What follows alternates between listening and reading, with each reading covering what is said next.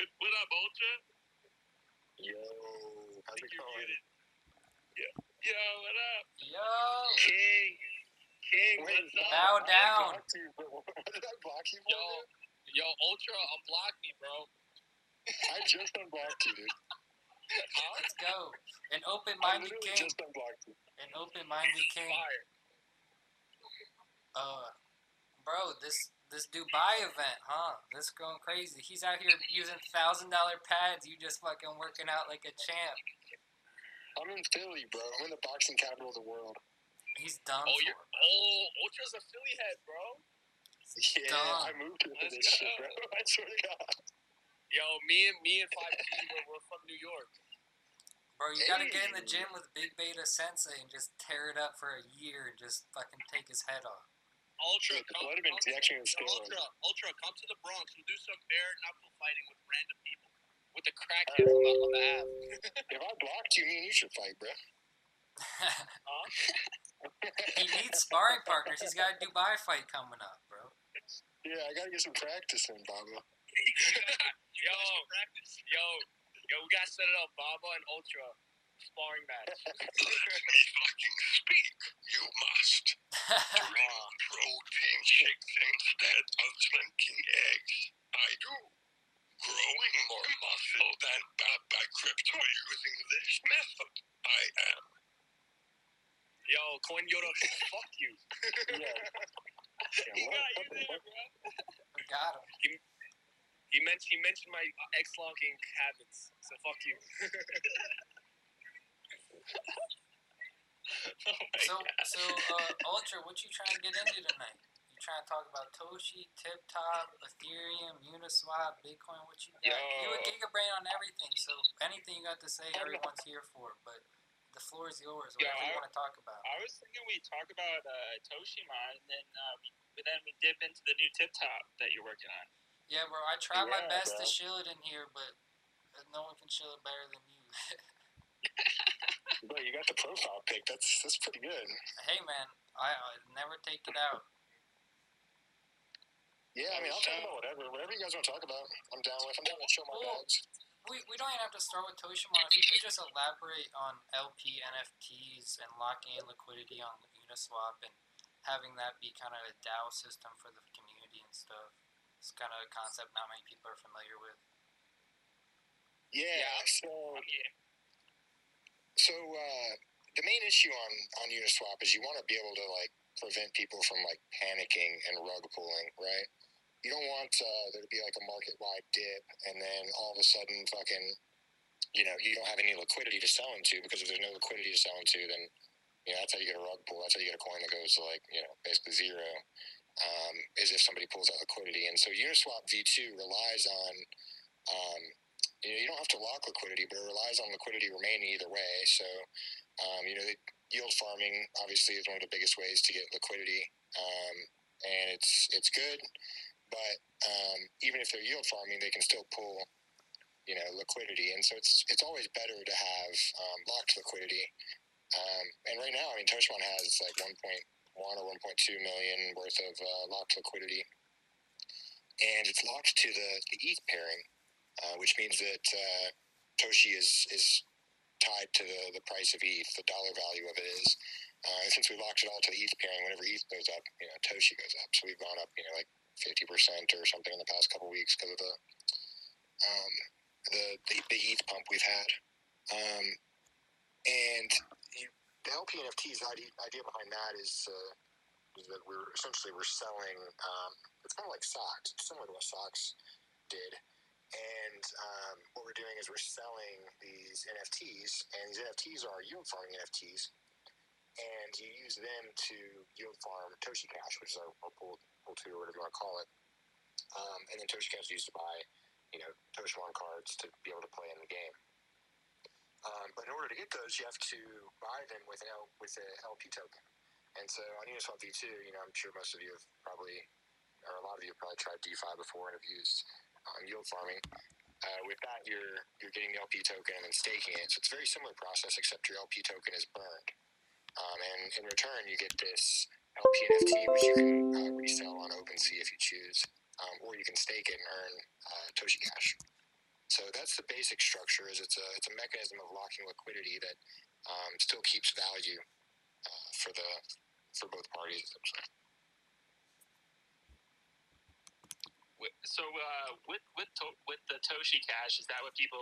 That's what people use to like purchase the different card packs that are available within within Toshimon, correct? Yeah, and, and limited edition cards too. Um, and it's just going to be generally, it's just generally our utility token for um, platform items. So, you know, Toshimon's a, a video game that uses NFTs as in-game items. Um, you know, similar to Axie or, or any of those. And um, you know, in order to get any of those, you're going to need Toshi Cash essentially. So that's the that's the uh, the currency, the Toshimon currency. Um, and then Toshi, the token, is uh, used for fusion and for um, like non-managerial governance. Uh, so stuff like voting on, uh, you know, game balancing and, and et cetera. Um, in order to, to do Toshi Fusion, Toshi Fusion is a we're combining NFTs um, to form a, a new NFT or a more rare version of NFT, um, and that requires you to burn Toshi. So we've, you know, currently it's there's one right now out that in order to get it, you have to uh, you have to burn ten Toshi, which is a relatively significant portion considering the, the circulating supply is forty k. So Yeah. It's pretty cool. Is it Go is it kind of like Pokemon where you have to like burn certain cards together, or can you basically burn any any cards to kind of level up level up to the next level of, of card? So we're doing like a we so each one has to have its own smart contract basically, and you know essentially what's happening is you're getting uh, two input. You're getting the cards input, and then you're getting the Toshi input. And so each pairing might cost a different amount of Toshi. Um, and some pairings might form a new Toshimon. Other pairings might just form a more rare version of the current one, like a like a shiny type of type of deal. Um, and we're gonna we're trying to start releasing them a lot faster soon. Um, we have a you know we've got all of our stuff above water. We're about to take on a, a full time dev, um, and it's to be very good. We're moving a lot faster here in the next couple weeks, um, just in time for, for what I assume will be a, a DeFi and NFT. You know, Ethereum based coins should do really well this summer. That's my that's my belief. I'm actually more bullish generally on NFTs than DeFi. Um, the DeFi market's relatively saturated um, and very complex, and uh, the but although it, it's saturated, but I think the V3 is going to bring out a lot more very interesting DeFi stuff I'm excited about this summer. Um, and there's other projects that I'm, I'm definitely excited about the DeFi space, but NFT space I think is a little bit under uh, underrated right now. Um, I think we've, we've all seen what happened with like the dog tokens and, and all that stuff recently. And, um, you know, it's really easy to understand concepts for NFTs. It's just the same as like if you're on like, like Fortnite, if you buy a skin on Fortnite, your skin is stuck on Fortnite. You can't ever take it off. You can't ever resell it. If you try to sell your account for it, it'll catch you and ban the whole account. It's happened to my friend was buying like a like a Renegade Raider account, but it's been like eighteen hundred bucks or something on it. Um, and they caught him and took his account away. But anyways, people want their digital property, and so NFTs are, um, you know, that's just one use case of them. It's, it's a really large use case. Is that we don't have uh, sovereignty over our digital property right now, and so you know the the kind of uh, you know uneducated take is that you know they're just JPEGs or whatever, but it's not the case. You know there are some that are that are essentially that you know that are just pictures, um, but you still have the right to ownership, and that's what matters. And then even more so when you have a you know these utility NFTs, which is what Toshimon cards are, is they have a dual purpose. They're collectibles, um, but they're also you know used in the game, so actually in-game item, and that gives it extra utility. You can't counterfeit that in-game item. It's impossible. I mean, unless you can break, you know, Ethereum, break, you know, the the hashing algorithms, all this, you're not ever going to um, counterfeit it. And so it actually has benefits that are um, better than tangible, you know, physical collectibles, and a lot better than the current, uh, you know, way that we handle digital property. You know, we actually can have sovereignty over that digital property. Um, and I think that we're going to see that a lot more over the next, you know, five to ten years. I think it's going to be a huge boom in the NFT space. Yeah, one of the reasons I That's guess incredible. I'm personally so bullish on Toshimon specifically is just the parallel to like other gaming, uh, uh, card games, right? Like Pokemon and Yu-Gi-Oh. These things hold value over time, and they have a worldwide market yet there's still possibility of distrust and counterfeit, right? With the shipping of the cards or photocopying them or whatever the problem may be. But if you take a project like Toshimon and you have the similar uh, background of the tar- cards have utility and value and they have rare ability, but you're able to verify they're real and transact them on a global scale without the worry of shipping malfunctions, counterfeitability. Like, it, it just makes the Pokemon Yu-Gi-Oh model sustainable forever. Yeah, like there's there's a lot of uh, things about it. So as a, there's superiority to both regular digital items as well as physical items. Um, you know, physical collectibles, like, for example, Pokemon cards is obviously the clearest um, you know analogy. With physical items like that, we don't know for sure how many cards Pokemon's printed. We have no idea how many actually were ever printed as you know as the first edition or whatever. We have no idea um, the authenticity of any cards we find at this stage. Um, printers are you know very advanced now. I'm sure we can print a, a Pokemon card that was printed in you know the 90s or whatever. I'm sure we, we have a printer that can that can make it look almost identical or identical. And you know, there's it creates a huge incentive for um, people to try to fake it. Um, and so we, we don't know scarcity and we don't know authenticity, right? With NFTs, we know both of those. We know exactly how scarce they are. We can check the blockchain and see exactly how many there are. And we know for sure that they're authentic because we can check the blockchain and make sure they came from the authentic Toshimon minter. Um, it's like we're verified on OpenSea, all that stuff. You can check it out. Um, and then there's also uh, benefits over the, the digital items that you have that sovereignty over your property. We can actually prove that yes, you were the one that owned it, and you can even track ownership. Like someone famous could have owned an NFT you own, and you could say, yeah, this is the same NFT that was owned by, you know, fucking Paris Hilton or, or whatever. You know, it, it's cool. There's there's really cool things about NFTs, and on top of that, like, who wants a bunch of trash in their house? Like, once you get to a certain level, like, of once you have like enough money or whatever, like you start to realize like, why am I buying this crap? Like, you want to just you want to just spend some money on something. You want to have something, you know. Like, you want to like, you know, buy something for a game or buy art or buy anything like that. But if you physical items will just clog up your space. You know, like it makes sense from a consumer standpoint, uh, just generally about all NFTs that it's a it's something that you can spend your money on and own and resell, just like a physical item, except you're not loading up on trash. I mean, if you go into like to go into the toy aisle in Walmart, like, dude, it's just a bunch of trash that's all going to the landfill, and it's just sitting in your house for years first. And um, yeah, it just sucks. Like, it's time for a new like consumerism. It doesn't have to be stuck to that, and uh, it shouldn't be stuck to physical items. True XBT. I have a question. What would you say to people who argue that they can just right click download as the photo of a Toshimon? Um, yeah, go ahead. You can have that. You can have the photo. You don't own it. It's like if uh, it's like if my girlfriend is a hot Instagram model. You can look at her pics, but I'm the one fucking her. You know what I'm saying? Like, come on, dude. Like, great job. Well, also in the sense of Toshimon, like unless you have the actual card on the blockchain, it doesn't work in game. Like you, you you'd be able to look at it all day, but you wouldn't be able to play the game.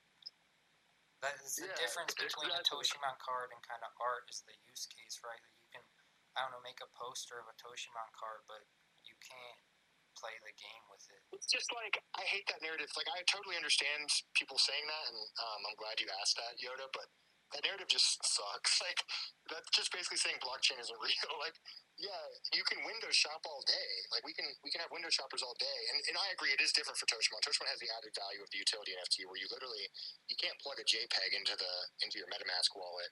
You can't mint your own NFT and then trick MetaMask. MetaMask is checking to make sure um, you know, we're using Web3 to, to check and make sure that the Toshimon card you have is derived from the Toshimon minter. So um, I encourage you to download a picture of it and look at it, and then I encourage you once you get the money to buy it.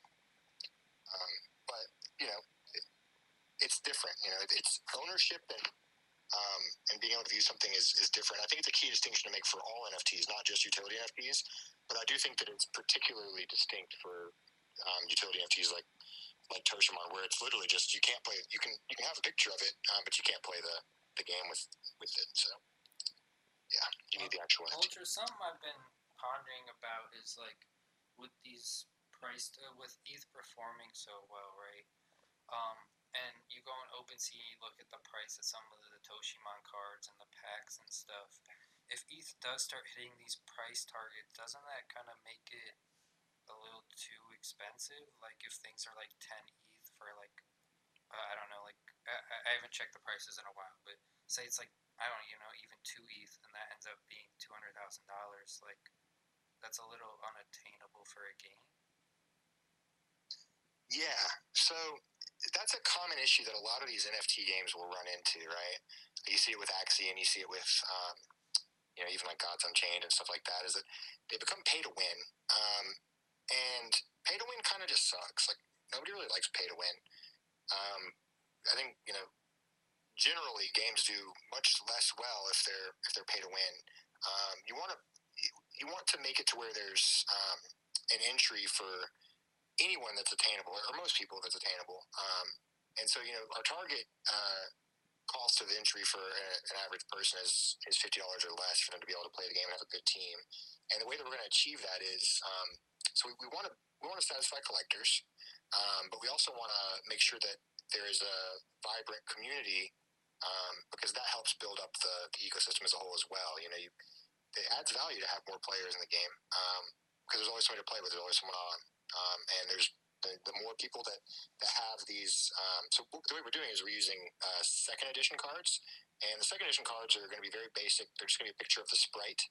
Um, they're purely utility um, instead of being you know the artwork and the, the card art and everything like that that you have on on the first edition cards that are out now.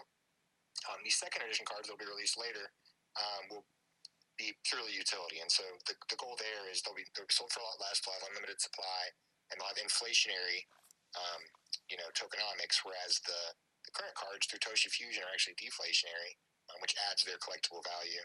And so the goal is to try to um, to satisfy you know both parts of the market at once. Um, and I think that having those second edition cards, just the, their very existence makes the um, will make the value of the first edition cards uh, the really you know actually rare ones will be even higher because of that existence. So that's our plan is to have uh, second edition cards that are much cheaper and um, with a, a target price of about fifty bucks for the average person to be able to enter and start playing Awesome. with a good team. And uh, I guess like with the Toshi Fusion too, could then they take those second edition cards and level up to to a better better edition? Is that how it would play out? So the second edition cards you cannot level up. Um, the only cards you'll be able, you'll be able to, to fuse with Toshi Fusion is first edition, um, and that's you know part of it is that they're they're benefiting from um, you know that deflationary mechanic that's going to add to their uh, their value. Um, you know, it's decreasing supply. Uh, you know, the value is, is equilibrium between you know supply and the demand of the cards. Um, and then for uh, the other cards, I mean, you're just going to be able to go on and buy packs for second edition cards. You can buy as many packs as you want. You just buy packs until you get the, the card that you want. Um, or you can go online and, and buy them off of you know, OpenSea or, or whatever else for the, the second edition cards. And when you're playing, you actually see what card the Hey, person uh, has too. hey, I have a question. Uh, yeah, sure. Um, so I used to play Pokemon as a kid, right? So I was like a fucking addict to that shit. I grinded it. Um, excuse my language. So is this?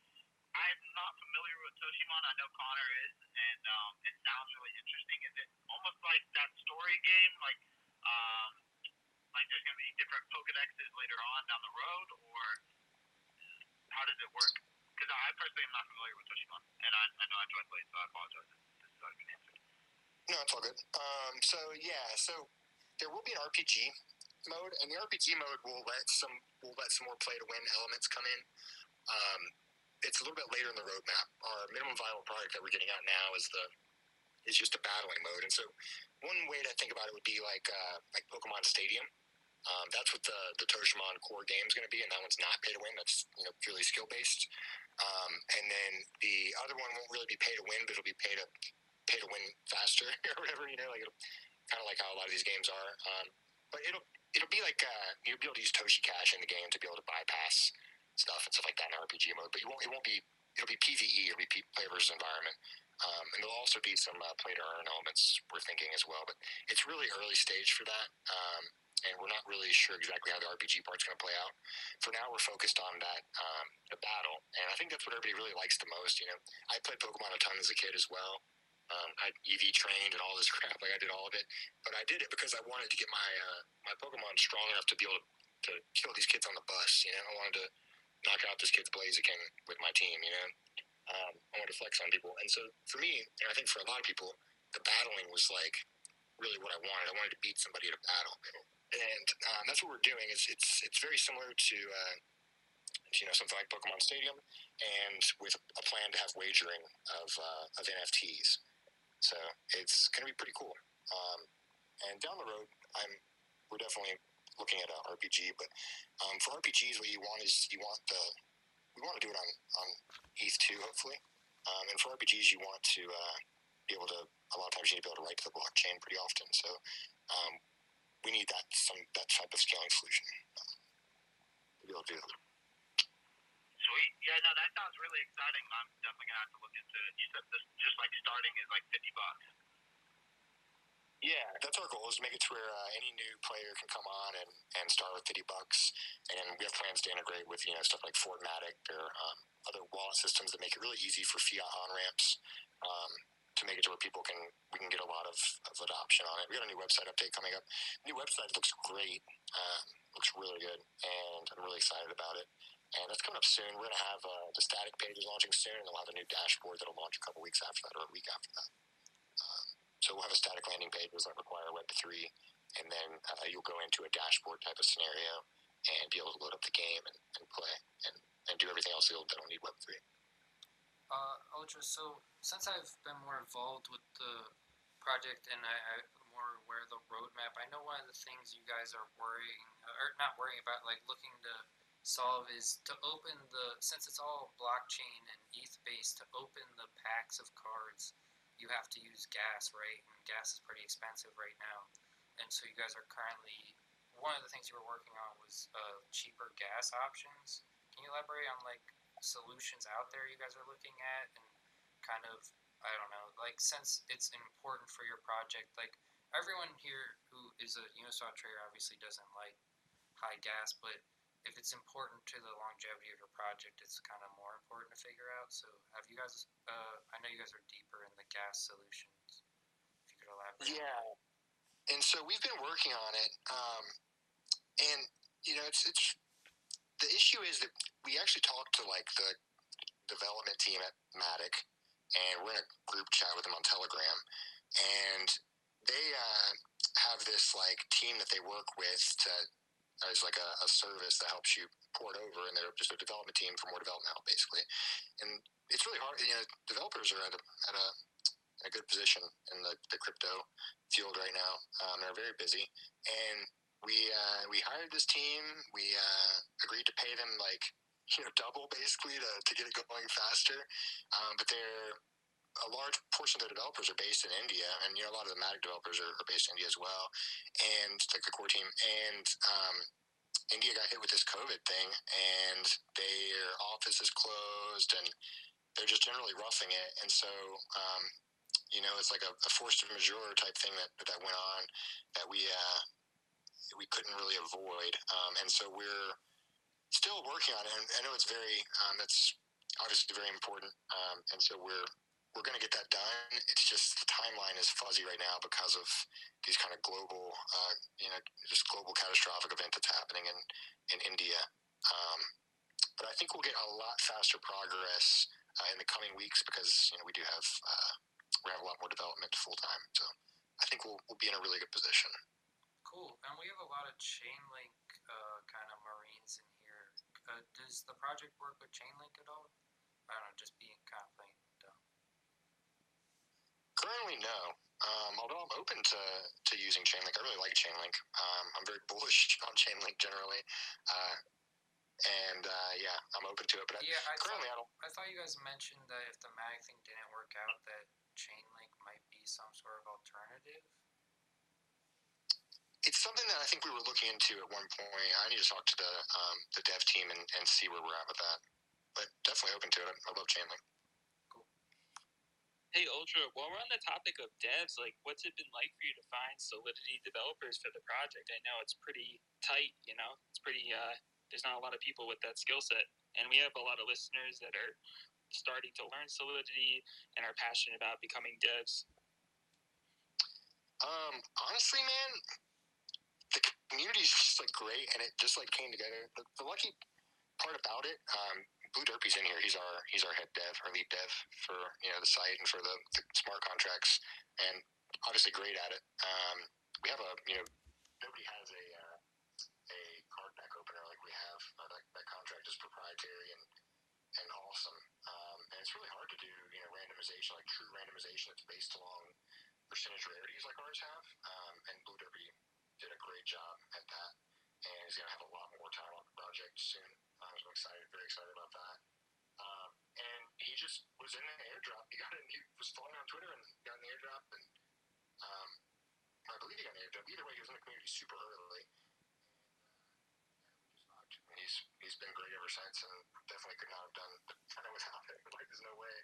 Um, and then Jacket too. Jacket's our game developer, and it's just uh, you know Twitter's a amazing tool for for crypto stuff, and in a sense, we did. You know, it's, it's a lot of it. You know, I got got lucky. I have really cool people that follow me, and, and really cool people in the space. And um, I know devs are like, you know, the rarest resource on earth right now. Solidity devs are like one of the most scarce resources on earth, and uh, we happen to have a really good one. So I'm Uh, very thankful. For. Derp, if uh, I see you in here, uh, if you're comfortable coming on, we'd love to have you. Uh, uh, no pressure either way, though. I saw he was in there. Yeah. Me too. I DM'd you his profile so you can add him as speaker if he wants, but um, yeah, I, I saw he Oh, was in totally. Yeah, you can always request. I'll add him, hundred percent.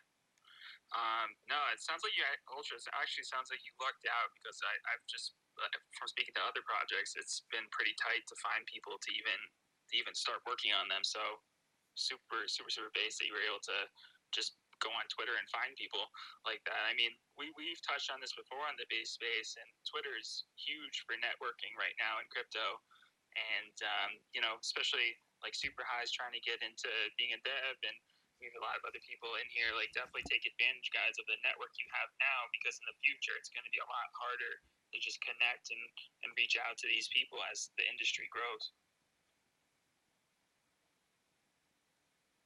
Yeah, that's definitely important. Um, super important. It's not easy to find uh, devs, and anybody that's, that's looking into doing Solidity right now, keep it up. Like it's not going. I really don't think it's going anywhere. Like I think it's gonna be needed for for years and years and years. And you know, part you know, programming is there's a market of which programming language you need to choose, um, and a lot of people don't realize that. Um, but you want to choose a you know a market where there's going to be more demand for for that programming language, and I think Solidity is a great choice right now. You have a pretty in-depth knowledge of Uniswap based off of Toshimon and your other projects and stuff. Uh, a lot of the community seems to be seeing like the messages. It's like kind of shitty for retail V3, and it's pretty much kind of only catering to uh, institution people that really don't mind uh, kind of the downsides that trade with such size. Uh, what and you, I've also seen you kind of have the contrary opinion, as you usually do. Can you kind of explain your bull case for V3? I I mean, I, I also am bullish on the V3, but there seems to be kind of a huge wave of hate coming out uh, at Uniswap for V3 for kind of pricing on retail. Well, the V3 doesn't price out retail. The fees currently price out retail. Um, once they get to optimism, you know, once they get running on optimism um, or some type of scaling solution, or once ETH2 merges, um, it's not going to be any issue at all, in my opinion. Uh, I think I think V3 is a is a dex is a sex killer, or not sex killer, centralized exchange killer. CEX. I don't know how y'all pronounce it in your head, but I pronounce it sex in my head whenever I read it. Just like just like that makes sense to me. um, but the, I think it'll, it's a Binance killer. You know, um, I think that the, the mechanics themselves are uh, arguably superior to traditional order books, um, and I think that the uh, you know he, Hayden's always ranting about capital efficiency, but I actually think capital efficiency is super important. Um, I think that uh, you can basically you can market make and you can pump the token for a lot less. It doesn't cost nearly as much. Um, to pump it, and it's also you know you can you can do uh, directional liquidity, which is really important. Um, you know, you can put in just ETH, or you can put in just the, the collateral, you know, the token, um, and that's important because before you needed to have both, and so you know during the yield farming phase, uh, yield farming would pump the token to pool one because people had to buy it just so they could they could add liquidity, uh, and so that was part of the, the gambit that would that would pump tokens. Um, and nothing wrong with that uh, at all. But it's nice for for people of any size to be able to place you know order essentially limit orders um, without any slippage, which is kind of cool. And you know I guess you can you get filled. Um, but I think that uh, V3, you know, over time, once we have uh, more options, um, it will allow you know anyone to to market make, um, and not only for fees but also with a directional bias, which I think is really cool. Do you see anyone competing with them right now? Like, well, we had the Bancor team in here, and they kind of seem to be aiming to compete with them. Yeah, I definitely could see that. I could see Bancor being a competitor. Um, I just think that uh, you know I think that Uniswap just has a huge pool in the space right now, um, and a lot of the market kind of you know a lot of DeFi at least relies on Uniswap. Um, currently, and so you know, op- optimally, we'd see both be very successful. Um, I So agree. they both have a I role. agree. There's definitely room for both. Yo, what's up, guys?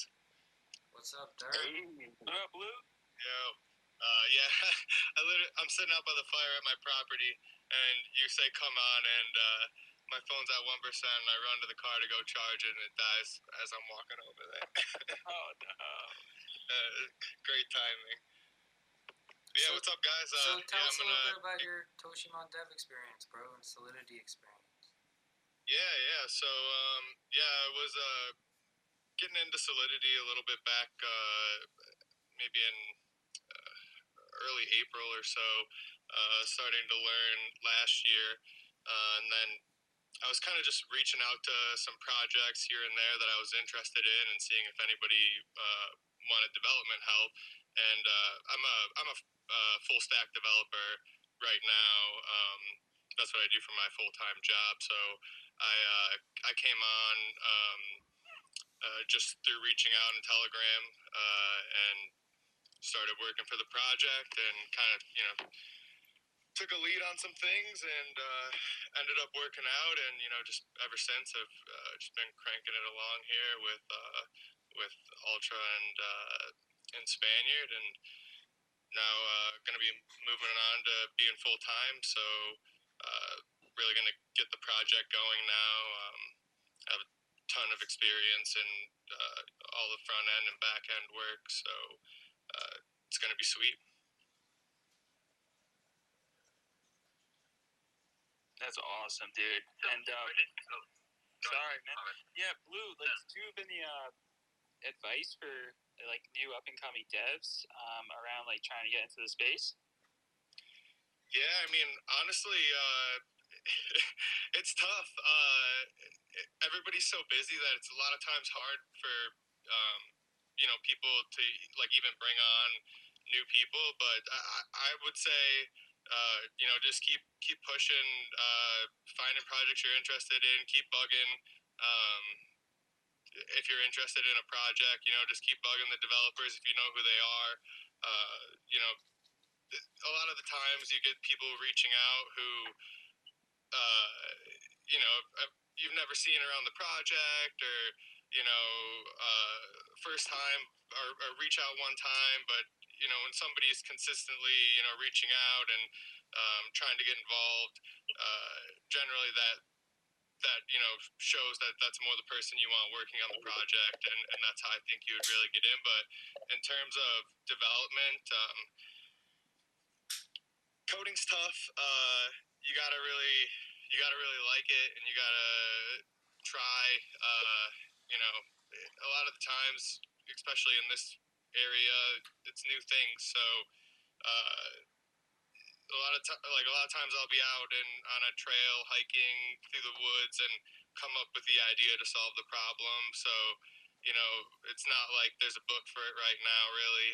Um, but yeah, you know, you just gotta you just gotta keep keep trying, and uh, you know, especially with with Solidity, get on test nets, deploy things, test them out, even just uh, you know redeploying basic contracts like ERC.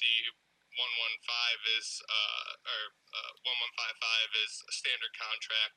Um, our Toshimon Minter is, is pretty similar to the standard contract. Um, so, you know, that's a that's something that you could start deploying and then try to build contracts around that. And that's you know a lot of what we're doing at Toshimon is we're building contracts uh, around these ERC one one five fives so that you can do different things with them, such as stake them to earn uh, Toshi Cash, and um, you know those are those are exercises you know that you could do if you want to learn how to code. Is uh, deploy your own minter, try to redeploy staking contract. A lot of our or all of our contracts except for the pack uh, deployment contract are on um, uh, uh, Etherscan, so you can just copy and paste them uh, in Remix uh, and deploy them. And uh, I think one thing that a lot of times scares people away from contracts, uh, especially if you're starting off with flat contracts, is you see all this code uh, and it looks like a lot. And really, what you need to do is you need to scroll down to the bottom and look for the last function um, because that's generally the code that's different. Uh, and it's just using a bunch of different uh, packages from uh, the code you're seeing above it. But getting a little bit technical, but I guess technical question. but that's what I would say. You know, start start deploying projects from Etherscan uh, and and just do it on the the test nets. You can do it for free, uh, and and then try them out and test them and you know see see what works and what doesn't work, uh, and then from there, you know, research your issues that you have with deploying the contracts and research the errors. Oh yeah, that's that's solid advice. I appreciate that you uh, you saying that, Blue. Um, one last question, I'll turn over to Super High for his question. Is there like a particular coding platform that you recommend for people to use? Um, so it depends how much experience you have. Uh, I would say if you don't have that much experience coding in general, you're probably going to want to stick with flat contracts, which basically means that all of the contract code um, is in a single file, and then you'll create your own function at the bottom of that file um, to, like, say, extend the ERC 115 contract. Um, but if you're uh, a developer, um, you should probably be using Truffle, um, and that way you can like actually set up an environment and uh, for projects from GitHub, um, like the ERC 115 contracts from say Open Zeppelin, uh, and then you can have like an actual project and a file structure, and then you'll compile your code down to flat contracts when you deploy it. Um, but that's uh, that's the way it should be done if you're you know an experienced coder and, and you can handle that. But um, you know that's it takes a while to be able to to understand how to have a, a, a project and you know versus working with the flat file it's a lot easier for people to understand who've never worked with like compilers and things like that before but remix is where you would probably want to to work um, and remix will give you error messages and you know show you and then you you know try to debug through those and then um, it has a compiler built into it uh, and you can just connect through metamask to deploy the contracts to the testnet um, and uh, then the contract functions show up in remix um, and then you can call those functions uh, to test and do other things like that. Cool. Thank you. Thank you for that, Blue. Super High, did you want to ask your question? Oh no, you answered it. Thank you, Blue. Yep, no problem, guys. Hey, Ultra, kind of swinging back to uh, Toshimon, do you guys have any plans for AR or VR uh, technology with the project?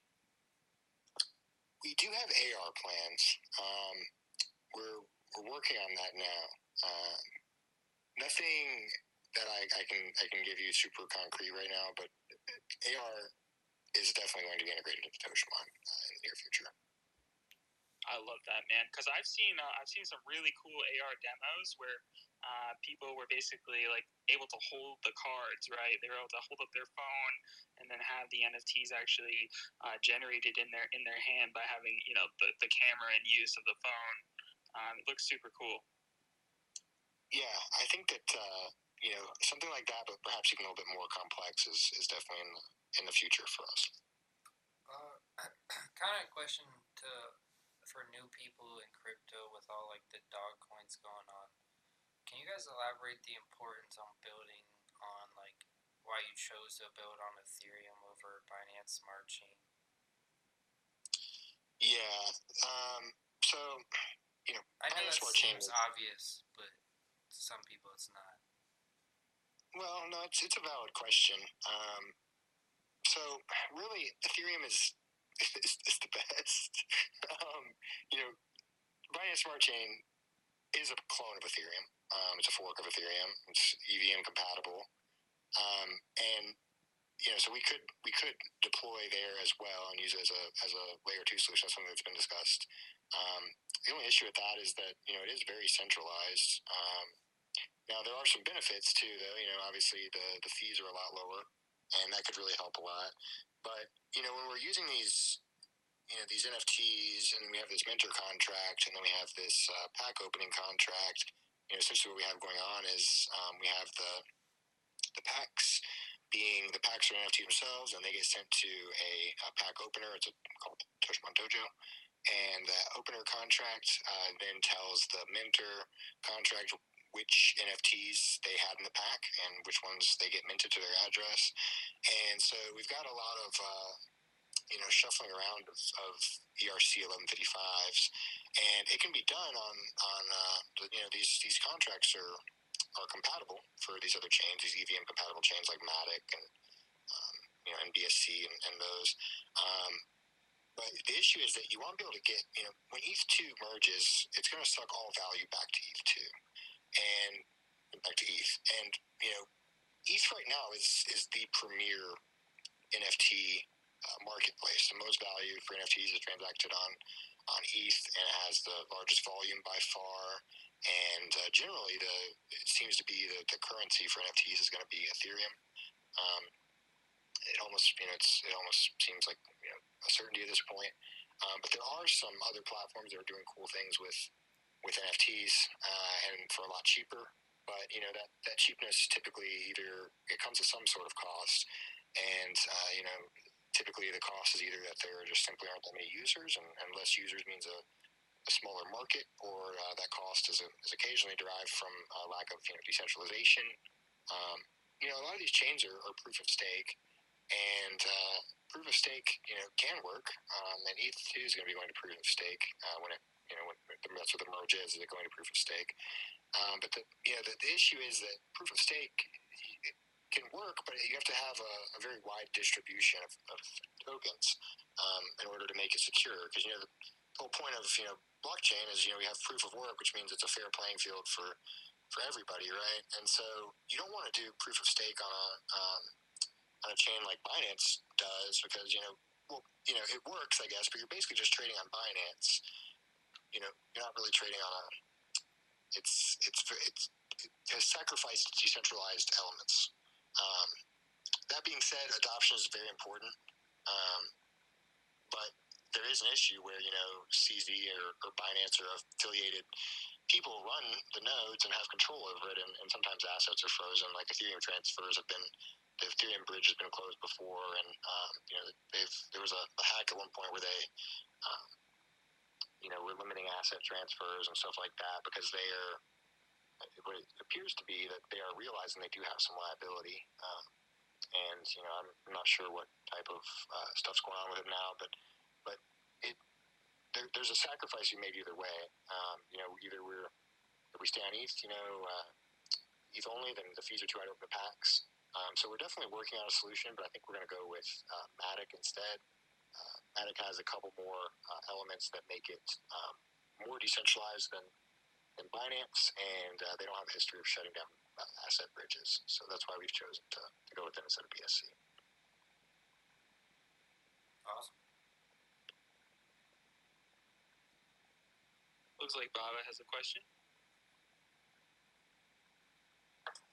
Yeah, so um before you before you know before you blocked me, I seen a lot of people come at these these Solana people. So like what's your beef with Solana? I'm like have you ever accepted any Solana like flip flops?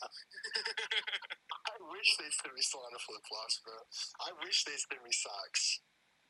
but they have not sent me anything, bro. Um, probably for good- for a reason. I was about to say, Um, I don't think it's coming, bro. so what's the beef between you and Solana? Or I mean, I don't have like any. I don't have an explicit beef between me and Solana. You're I not a guess huge I fan do. of Sam. Is kind of Yo, thing, Ultra right? wants to smoke. We want to hear the smoke right now. Yeah, I, I want the tea.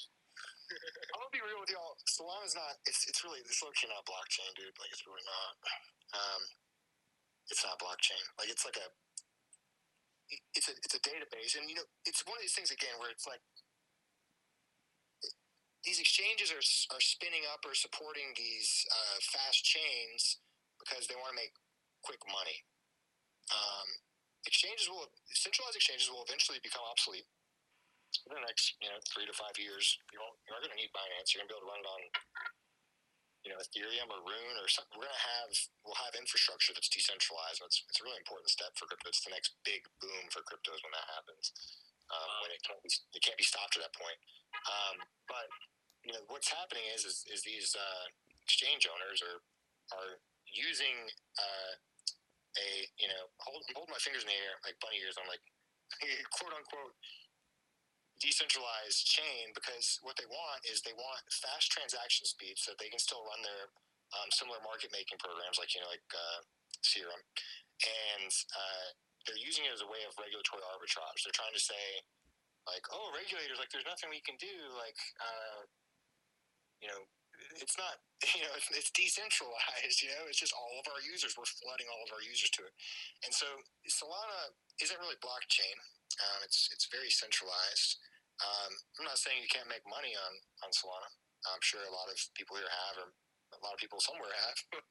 um, and uh, I like some of the projects on it, fine, but the the ecosystem as a whole is is is Sam's uh, little playground for him to uh, trade and, and uh, list assets that are um, not feasible um, from a regulatory standpoint on FTX, and that's the same thing that happens with uh, with Binance. Although uh, BNB is in a little bit more of a sketchy position from a regulatory standpoint because they've tied their their trading coin with their uh, their smart contract platform that they've got, and with with BSC, and so BSC and BNB being the same is a little bit sketchy for. I've been saying this for a while for Binance because it removes some of the you know the differentiation between it.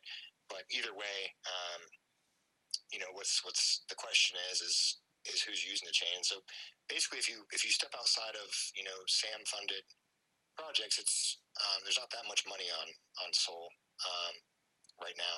Um, but there is a lot of coin. There are a lot of coins being pumped, and there's a lot of coins that have some interesting stuff going on.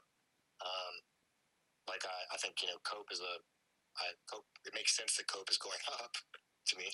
Um, makes a lot of sense. Uh, but yeah, so I'm I'm not necessarily beefing with Solana, but Solana's taking up market share that, that and should be going to other chains that are actually should be going to Matic, should be going to.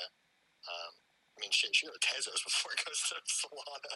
Um, but you know, Sam has a strong marketing team, and we see that a lot on Twitter. Is uh, we see what what ends up being a marketing effort, and you know that's what uh, Cope. Uh, that's why Cope. I don't, I'm not saying that you know whatever whoever started it or whatever, but uh, that's why Cope is doing really well because Cope is going to um, be a, a good way to uh, to incentivize volume on uh, the Serum and on FTX. So it's going to be used for um, further capital allocation, and so that's why it uh, makes sense that it would keep going up. Is that um, there's more reason to put a bid underneath it if if there's a future payoff. So I think that there is that for FTX. But Sol as a whole, is uh, is a chain that nobody was using till till Sam started using it, and uh, yeah, that's why I, I I don't like it. I also don't like proof of history. I think that uh, proof of history is is a you know they're trying to be fancy, but in reality they're uh, they're it's we're not we're not hashing blocks and um, tying them together in a blockchain anymore, and so it's, it's a little sketchy to me. But yeah. I got another question. Uh, this it's 5G here. Um, so I see that you have a prediction for Ethereum. I believe it's Wait, 58k. Wait, what the fuck? Or- Hold on, 5G. Yeah, no. You run that account too? No, I'm, I'm with I'm with Baba right now. We're just vibing. Oh, you just blew my fucking face off. All right, sorry. We're uh, we're smoke we're smoking hookah right now in the Bronx. We're just chilling, vibing. That's We sick. also found a sparring partner for Ultra. Uh, That's sick. All right, continue. so so um, I see that you put a prediction for like 58k um, for Ethereum quarter two 2022. Is that real? What's what's the thought process behind that? Uh, does that confirm uh, super cycle? Are you a proponent of that? I know there's a lot of questions in there, but something I was just thinking about. it's real. It's real. Let's fucking go. Oh, yeah, it's real. Uh, Chad, it's real. a secondary question I have for Ultra is you're, you're kind of famously known for kind of being the outside thinker and criticizing people on Twitter, uh, famous people, IDO shillers, all this shit. Like, can you just like I don't know for new people to crypto elaborate on the importance of not just blindly trusting people like Sam, CZ, Elon, uh, fucking altcoin psycho, whatever the fuck, whoever the fuck it is, like the importance of how you've survived thinking for yourself.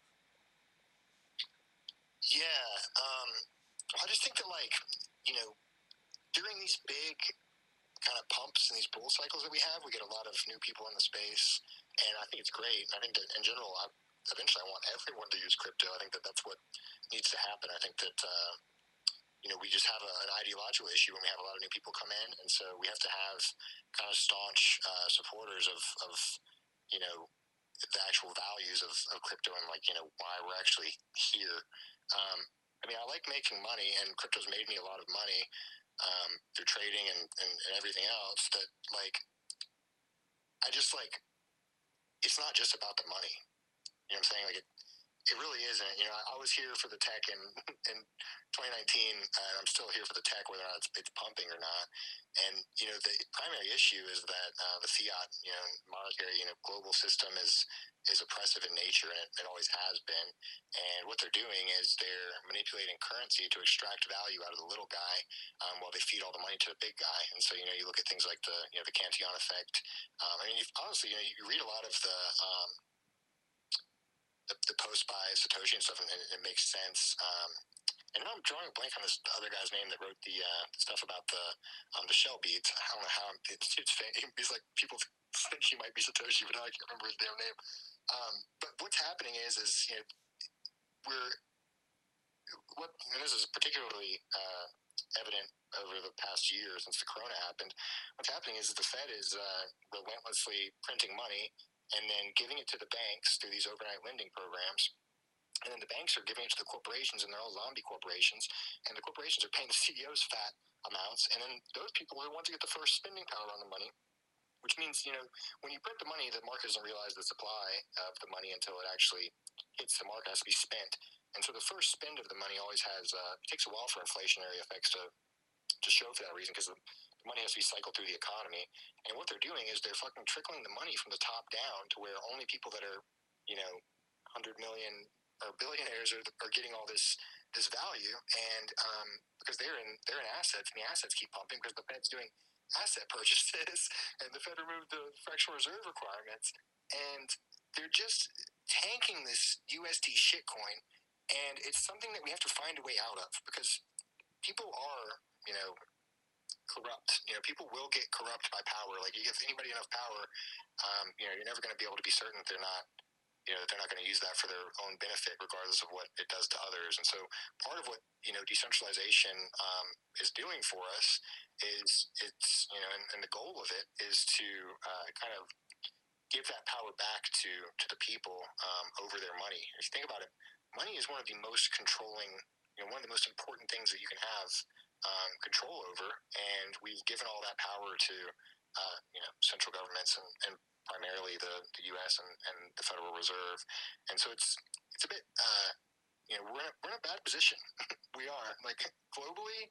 Uh, financially, we're in a bad position. You know, things are pumping because they're not pumping because it's good. They're pumping because it's very bad.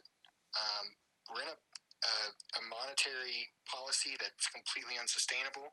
Um, we cannot just keep printing forever. Uh, it doesn't it doesn't work like that. And I think that uh, you know crypto is has a chance to to help people a ton. You know, I, we're we're going to at some point go through a you know we're going through a hyperinflationary point, and you know we're probably deleverage our uh, you know our, our financial system pretty significantly at some point. And you know it's something akin to you know other you know financial collapses that, that have occurred in the past. And this time we'll have we have a way to, to kind of opt out. And so you know regardless of price i'm, I'm bullish on on crypto. And i, I think that uh, you know we just have to keep the, the ideological purity um, to a certain extent uh, because if we don't you know people that have been in space people understand what's actually happening. If we don't do that everybody else is going to be telling them the other shit. Um, and so i think it's really important for us not to scam people because um, I think that that's you know what's already happening. People are just being scammed. We need to give them something new. You know, they're being scammed by the federal government. okay, like we need to not be doing that. Um, and we need to also be prioritizing technology that's actually decentralized. Um, and I've, you know, I've said this argument before, but part of the reason I'm so bullish on ETH is that it has a very long history. It had a, you know, open pre-sale, you know, pre-sales for like a dollar or some crap like that, like very, very, very low. Um, and on top of that, we have a long price history. Um, and we have people that are very bullish on ETH long term. They didn't just, uh, you know, they didn't just buy. You can't just buy up the majority of ETH right now. You know, there's not, not enough sell side liquidity right now, um, and there's a lot of people that want in, and that's why you know the price has been going up so aggressively. There's been such a strong bid, um, and you know the thing is here that once we have that much long term price action, those ups and downs that, that are shaking people out, and, and we're moving the ETH to people that believe in believe in that and believe in ETH despite all these, you know, supposed, you know, uh, ETH killers that are out there, all these other layer ones that are they're out there supposed to kill ETH. Um, and so we've got a better distribution than um, any other proof of stake chain out there, and it's really important because um, you know with proof of stake the the attack uh, would come from from having supply control, um, and so with proof of stake, you know supply control and price control are, are tied. And so um, we've got people that have been bullish for a very long time, and we've got a very wide distribution at this point too. It's not just a, a few hands. You know, that's what happened with like EOS, for example. A few whales just came in and bought it all, and it's like, well, okay, well now you guys are just like, you know, it's like that, that video of the kid running the little trains, and he's like, here we go. Like it's like that's what's happening. You just are just jerking each other off in a circle. If you know what I'm saying, we have to have a bunch of different people to make it actually decentralized. And we have to have a bunch of different variety and, and, types of people. And I think that ETH is the only chain that has that. And I think that it was actually crucial to launch proof of work first for those distribution regions. And that's why I'm I'm so bullish on ETH. You know that Fed reference is, is reminiscent of Blackwater and the way that they spend ramping it up and filtering it through their buddies.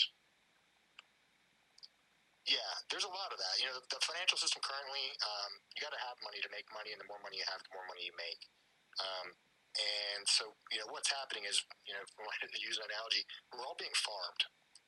Everyone that's not the elite is being farmed by the traditional financial system, and uh, we got to stop that. Like that, we, that, that's something that we have. We're, we're gaining power over, and um, it's a very crucial time right now. Um, it's hard ahead. No, no. Like, what did you mean by fard? I'm just, I'm not uh, aware. Farmed, farm. Oh, farm. What, gotcha. what they're using our effort and our mechanics of, of providing liquidity to the uh-huh. economy. Uh, uh, yes, yes, yes. Okay, my bad. And leading it off of what we think we should obtain and what they think we should obtain and hold on to is entirely different. So by using us as cattle, basically, we're, we're just slaves in the machine. And he's exactly right. We have to retrain all of us. And, and that's why they are so fucking scared of this whole entity of creation of technology because we are shifting the balance right before their eyes and they're trying to play catch up. They're trying to seize it. but they can't control it, and that's what makes them just tremble. I think that's Yeah. I didn't mean to 100%. hold you. My bad.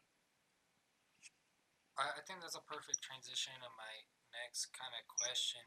On top of that, um, you, you you're clearly like like you said anti-scam. Like crypto is big enough and powerful enough to actually build something that's useful, makes money, and also like doesn't it, it doesn't have to be a scam.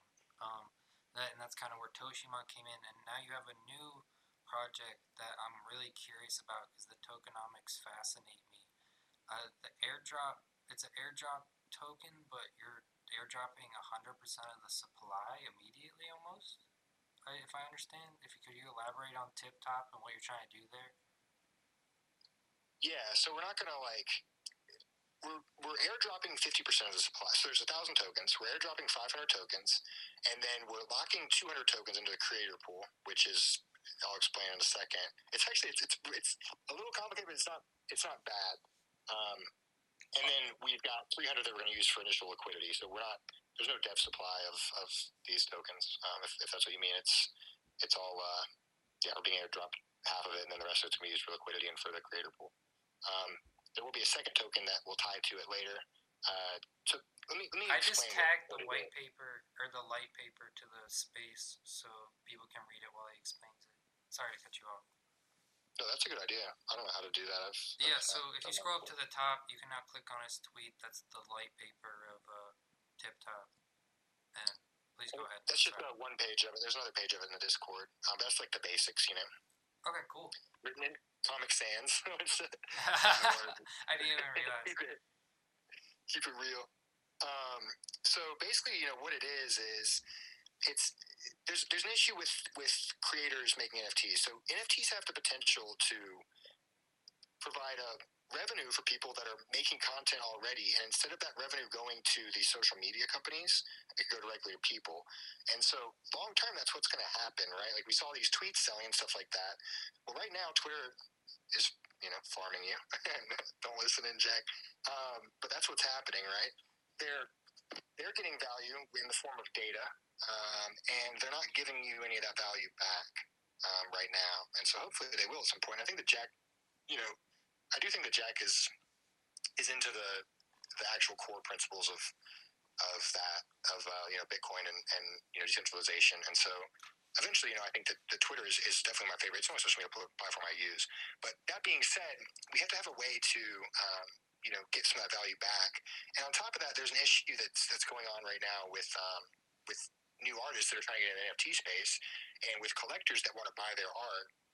And the issue is that of, of tokenomics. Um, new creators that come in, they might be great artists, but they don't necessarily understand how tokenomics work a lot of times.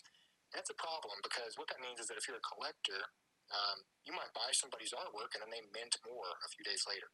And uh, you might buy it for high price and then realize, well, now I'm never going to be able to sell it because this creator just keeps minting it. You know, they might they might mess up the tokenomics on accident. Um, so I don't know if you're aware of Rev, Rev Populi, but that that's exactly what they're trying to do in the social social media space is to have the users control their data and then make that of value to them, so where they can resell it. That makes sense. That's an interesting idea. Um, and so what we have here is it's it's uh, NFTs are capped by engagement. So the supply of the NFT is capped by engagement. Um, so instead of just being able to walk onto OpenSea and mint as many as you want, uh, you'll have to have 100 likes to be able to mint your first NFT, and then supply will increase as uh, exponentially. Well, I guess reverse. You know, whatever it is, it's you know That's every base. yeah, it's going to increase as you go up. So it'll cap at 100 total um, NFTs for any given creation on the platform. Um, and that cap will be at 100k likes. So it's like if your if your post went like dummy viral, like you'd be able to mint the max, right? And then the token Tip Top is used as a which um, this is a, I think the first of its kind. It's a ceiling index token. So right now we have index tokens for NFTs, right? Like we have uh, um, NFTX and um, there's a few other platforms that are essentially making it to where you can um, you're essentially wrapping a token into an ERC20, and that ERC20 becomes an, an index of sorts that's uh, representative of the, the value of those tokens in there. but they become floor indexes, right? So, say for example, you have a, you have the crypto um, punk index on uh, NFTX. What that means, you can get any crypto punk, which obviously is one of the um, you know the cornerstones of of art based you know NFTs. Um, you know, it's Why? Is there any explanation on that? They're not even that cool. Uh, I think it's because they were the first ones to hard code the uh, metadata. So essentially, what they did was it's different than a lot of NFTs. Instead of just putting a link to the image, they they hard coded which pixel is what, and um, Oh, I think that's that cool. yeah. So it's, it's even if OpenSea went down or, or whatever, and or even if you have IPFS or, or whatever, you know, it's, it's the first to ever really do it that way. And so I think that's why they have that that blue chip status. Um, but anyway, so for NFTX, you can go on and you can do a uh, make an index, and it's a floor index because no matter what, at any point, the way it works is it's a two-way bridge between this ERC20 token and any of the um, the NFTs that are in it. And so you know you've got this uh, this CryptoPunk index, and what the CryptoPunk index is, that you can put any CryptoPunk in and get one of the index tokens, and you can get the index token and get a random CryptoPunk back out. And you can also look on the blockchain and see which ones are in the contract. And so what will happen is people will see, well, is there a token in the contract that's worth significantly more than the index? And they'll go and they'll just keep buying and redeeming and unredeeming the token. Um, you know, whenever gas fees are low, and they'll do it until they get the one that's worth more than the index price, and then they'll go sell that uh, one on OpenSea or, or wherever. They'll sell that NFT that was worth more than the index price. And so what that does, that drives the actual value of the um, and the cost of that index token down because people are always pushing it down, pushing it to the floor with that. Uh, that form of arbitrage that they're doing by unwrapping these index tokens. And so what we have with TipTop is is well, the first of its kind. It's a, it's a ceiling index token. And uh, what that means is that instead of us giving the floor price, which you know with uh, other indexes we're looking at, what's the cost of the what's the the price of the lowest valued NFT in the series? The opposite of TipTop. It's what's the the price of the highest valued NFT in the series. So it's the highest valued NFT on this platform, um, and that's done by uh, by giving it uh, kind of special powers on the platform. And what it what it does is is there's only a thousand tip top, and each day the top engaged post of that day is that creator is rewarded a tip top, one tip top. Um, and it's rewarded from the creator pool. And so that's why 200 of the tokens initially are in that creator pool. It gets a 200 day runway from when the platform launches. Um, and then once the creator gets that token, um, that's value given to them. So that's, that's something for their work. But then on top of that, um, anyone that has that, they could sell that if they wanted, or they could use it themselves. Anyone that has that token can go to any NFT that has been created on the platform, and they can bypass the rules and make a single, extremely rare, obviously it's a one of one copy of that NFT, and mint it to their own wallet.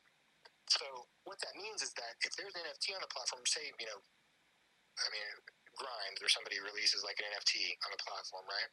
If they release an NFT on the platform, um, once it hits uh, super popular, once it's 100 uh, supply, no more can be made, right? So now what it is is if that Grimes thing is actually selling for 20k, then the value of Tip Top is now 20k, right? Does that make sense? Because what's happening is you can use that, you can use Tip Top to make that NFT as a one. Whoever does it first gets it as a one-time thing, and uh, get their get that NFT back, which means that you've turned a ERC20 token into this very valuable NFT, um, and no one else can do it after you. So it can only be done once per per creation, and so that creates a So, but potentially, sorry to interrupt, but potentially, how many people can clone that value or that NFT? only one. Whoever does it first gets it. So So You it's know, you could even- one. yeah, well, there's a hundred. There's a hundred max supply, but every post will want to still hit max supply. But Tip Top is, is used either way, so it can just bypass the rules. So you can actually mint an NFT before somebody gets 100 likes. So like, you know, arguably you could just use have a Tip Top at hand, and as soon as you know, for example, Grimes, as soon as they, as soon as she posts, you could immediately link that NFT because you know it's going to be worth a lot if you want it. But once someone does it, it's not. You know, So if you look at the monetary, the monetary value of NFTs, right, and, and the hype, you know, cyber uh, cryp- CryptoPunk is what because they were first pay to play, right, and they they they um, came out first. They're because they're super rare. They're first on on on the plate, And the other ones, you know, when it comes in and we got a mash of everybody pumping out NFTs, the rarity of the value, whether, you know, I, I, think you guys have a good model because if you look at, you know, something that's recognizable and talent and art, whether it's Picasso or, or you know, Joe Rogan making something entirely different, right? And that would help drive the monetary value extremely fast. And I think that's what has to happen because too much shit in, in one show, it becomes a shit show, right? Can you elaborate on how the sale price of the NFT translate like makes one tip top that price that you lost me there? Sorry, it is a, a bit complex, but um, it makes a lot of sense once it clicks. Uh, basically, what's what's happening is, um, you know, so these creators will make NFTs and they'll be able to auction them or list them for whatever price they want. We're only limiting supply. We're not going to limit what they can sell them for, right? Um, and then, you know, the theoretical value of, of TipTop is the same as the value of any of those on that platform, if that makes sense. Um, because you can go onto the platform and you can mint one of those uh, NFTs. And so, say the, Grimes NFT is trading for 20K, um, everybody wants one. It's probably, you know, maybe it'll go up. You want to get one. Then you can use one tip top to do that. And because you can use one tip top to mint one of the NFTs, regardless of any supply cap rules, um, that means that if the Grimes NFTs start trading really high, no one's done it yet. Um, instead of you, but Tip Top's only say Grimes NFTs start trading for 50k, but Tip Top's only 20k, then you'd want to buy a Tip Top instead of Grimes, buying one off of OpenSea, and so that makes it to where um, the the value is is that like a ceiling index. It's that of the highest value NFT that has not yet been been minted by a by a Tip Top token. So essentially, the price can cap out if no one ever sells above that artwork or NFT. If it doesn't have to be artwork. Things, you know, this is an. I'll say this like, you know, this is a, a utility token that is used for NFT on, on a on a platform that doesn't yet. It's not fully launched yet, right? Um, so. That being said, there's a ton of supply gambits that are in on this. So essentially, what's happening is um, with the tip top, when you spend it, it goes to the creator pool we're not using TipTop for monetization of the platform at all. Um, what's happening is that's all that value is going straight back to creators. And when we when someone spends that NF that uh, tip top to get the, the NFT they want, that tip top goes into a pool. And when that tip top's in the pool, uh, one per day is released because the top per day is given out to um, the top creator of the day or whoever at the post had the most engagement. And uh, so that's a, that in itself will bring more uh, engagement to the platform if the value of, of tip top is high. And then on top of that, whenever somebody spins one, once we get more um, NFTs that are wanting to be purchased by people, uh, then more and more tip top, every time they're purchased, uh, more and more tip top goes into the uh, creator pool. And when you put more tip top in the creator pool, it has an issuance of one per day. So we start off with 200, so that's 20% of supply say we get a lot of people, and pretty soon the, the pool is, um, once we get to the point where we're spending more than one tip top per day and more than one is being minted per day, um, you get into a, a, place where the supply really gets crunched and, uh, you know, it's, it's released back to the, the creators. And so it's going to be a, an interesting dynamic, but one that, that does have uh, some pretty strong supply and demand gambits. You know, the demand gambit being the uh, strength of the platform as a whole and the supply gambit being the time locked nature of these tokens where there is only one issued per day. Um, so it, it's, I think that, uh, you know, we've got a really good tokenomic structure. And then, you know, there's a second token too. And the second token is essentially uh, the monetization structure. Um, and, you know, what the second token is, is for is for if, uh, you know, people or entities want to um, spin up, uh, you know, temporary incentivization methods for NFT creation. And NFTs don't have to be pictures; they can be videos, they can be um, really any digital content at all. It can be, uh, I mean, it could be anything that's digitally created. And so it's a way of funding uh, pay to, you know, pay to create type model, um, create to earn type model, um, where people can uh, spin up platforms that have content created, or the community could uh, come together and spin that up too. And so part of the, the part of the um, the benefit there is that we're trying to, to generate demand um, for the token and also give that value back to people. Uh, because every time someone spins up a new, it's a category token. Every time, spin, every time someone spins up a new category or incentivization structure for NFTs, uh, that value, part of that value is given back to creators and part of it's burned. and there's a, uh, a one way uh, bridge between uh, Top Cat, which is the top it's top category, is what it stands for, but um, Top Cat just sounds kind of cool. um, and there's it's a that one we have a different unit bias on it. So with that token, we've got um, you know a supply of, of you know in the, in billion, uh, you know nine figures or, or whatever. And so that means that the, the per per unit cost will be much lower.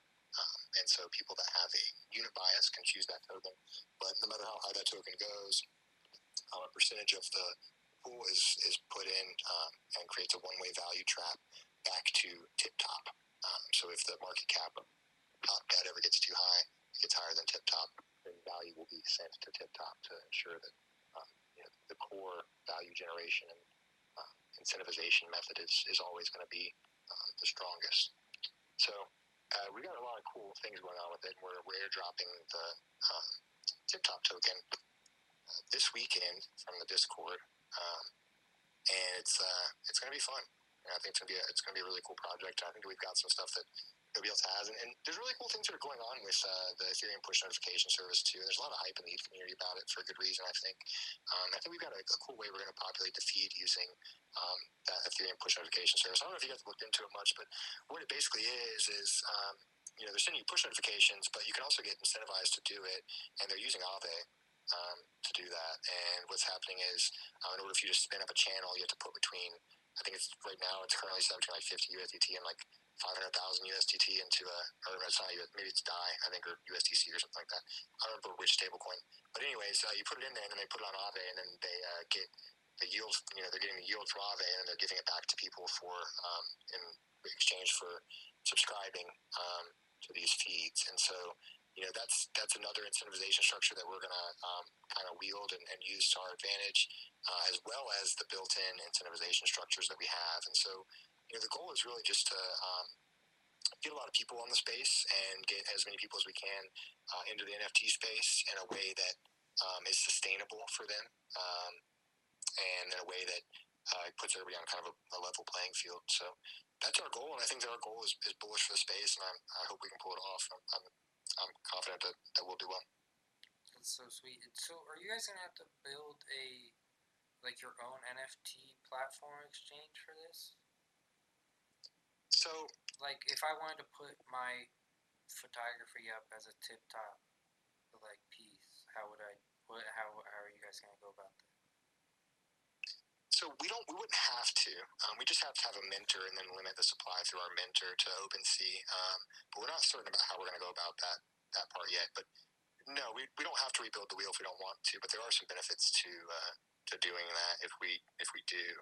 Um, you know, there's there's some some benefits to you know if we own, the contract. I mean, if you're able to talk about it, what are the current options without building your own platform?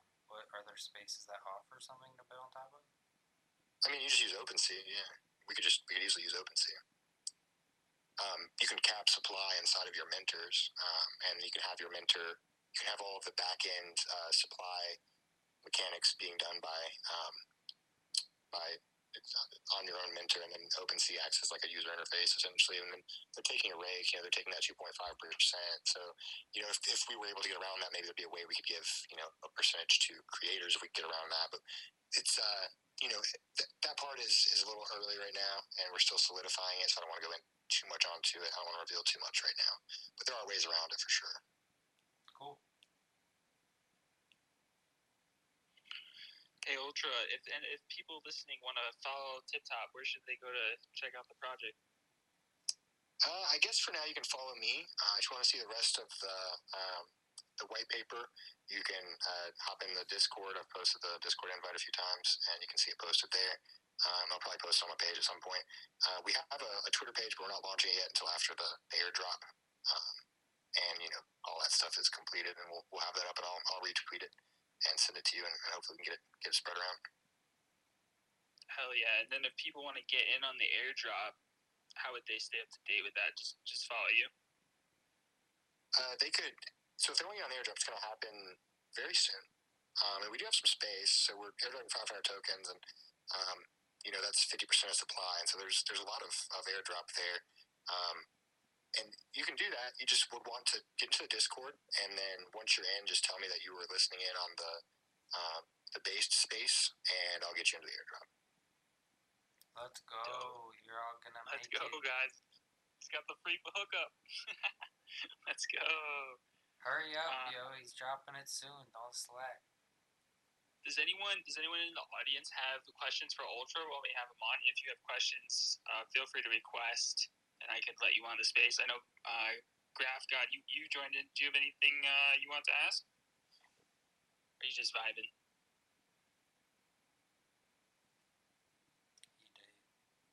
He did. He did. That's okay. You know, you know, I want to say from a mathematical perspective, I really dig the architecture of what you're laying out because it, it makes a lot of sense. I appreciate that, bro. You know, honestly, I was uh, I was in Memphis like on vacation, and I went to the I was going to the, the Bass Pro Shop pyramid, which is this like absurd like all glass pyramid that looks like it's in like Las Vegas, but it's like a for some reason it's a Bass Pro Shop. It's kind of it's kind of cool, but a very weird contrast. And as I was driving into it, like you ever have those moments where like something just kind of hits you? You know, like you like just like It's the like, like epiphany. a, Bro, a signal. the yeah, Bass like Pro someone's, like, Shop Pyramid idea. signaled you to create Tip Top. Is that what you're telling me? I'm telling you that the Bass Pro Shop Pyramid in Memphis, Tennessee, sent me a direct transmission of the tokenomics and structure of. Bro, I'll put my life savings in right now. I'll put my life savings in right doesn't- now if the Bass Pyramid Pro Shop created it. Now I need to visit these Bass Pro shops for sure.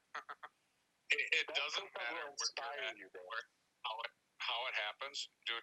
When you have that epiphany in life, it, it becomes an clarity so much that you can literally step through it in your mind. You can bring it from start to finish, and when you have that vision, it's unstoppable. And I fully agree. I've had those moments in my life. It doesn't happen all the time, but when it does, oh my god. Yeah, it was just all of a sudden. I immediately pulled over and I started typing everything out on my on my phone. Before I even went into I hadn't even gone to the Bass Pro Shop yet. I uh, I pulled over and I was like right outside, like on the street outside of it, and uh, immediately started typing on my phone. And, and it was like, oh, that's a a ceiling index. And it's like that solves a lot of our, our issues with with index tokens. Um, You should put it in And the white paper. That's fucking biblical, bro. yeah, yeah, I'll put that in the Comic Sans white paper. I'll put a picture of the.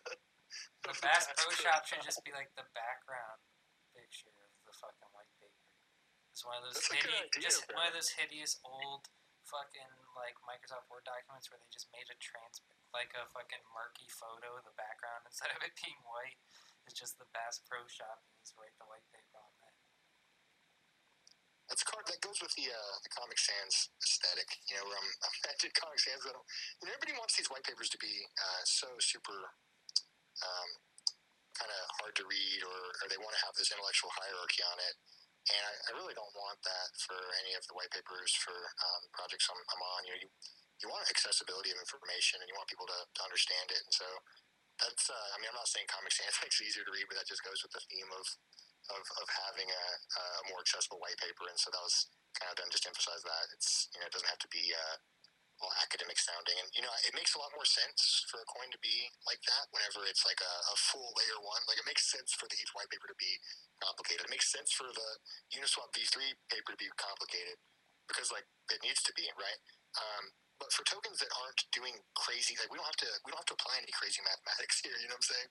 Um, so you know, we're not going to obfuscate or you know hide the ball on it. You know, it's it's all laid out and, and super easy to digest. And so, Dude, I would show I would show the coin, and, and I went onto the website and I looked at it, and it was like a 1980s interface, you know, and I'm like, good God, man, I I, I can't bring myself to invest into it, and that was a big mistake because the coin took off like crazy, and I can't remember what the hell it was, but I mean, it looked, you know, it looked like DOS commands all over the fucking page.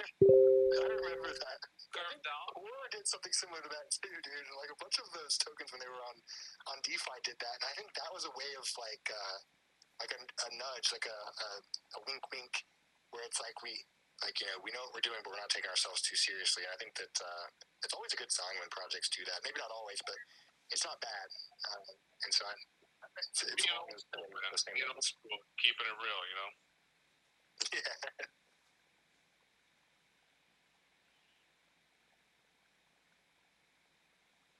Hundred percent. Ultra. Um, out of curiosity, like, what other NFT projects are you super bullish on right now? Um, well, I like the uh, I like Reptilian Coin, uh, RPTC. I like them a lot. They're doing uh, NFT uh, comics and um, like uh, other forms of media. I think they they're planning out a, a show and stuff like that.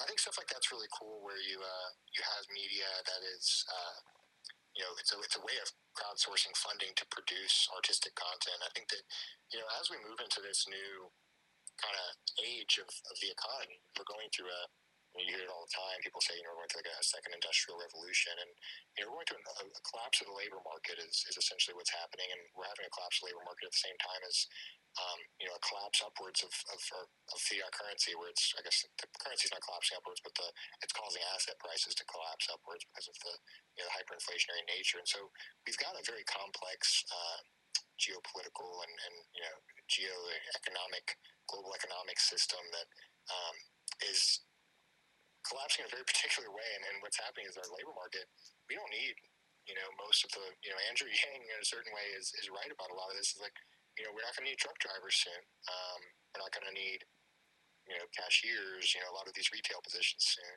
Um, but that doesn't mean that people don't still deserve to, you know, to have um, the ability to create.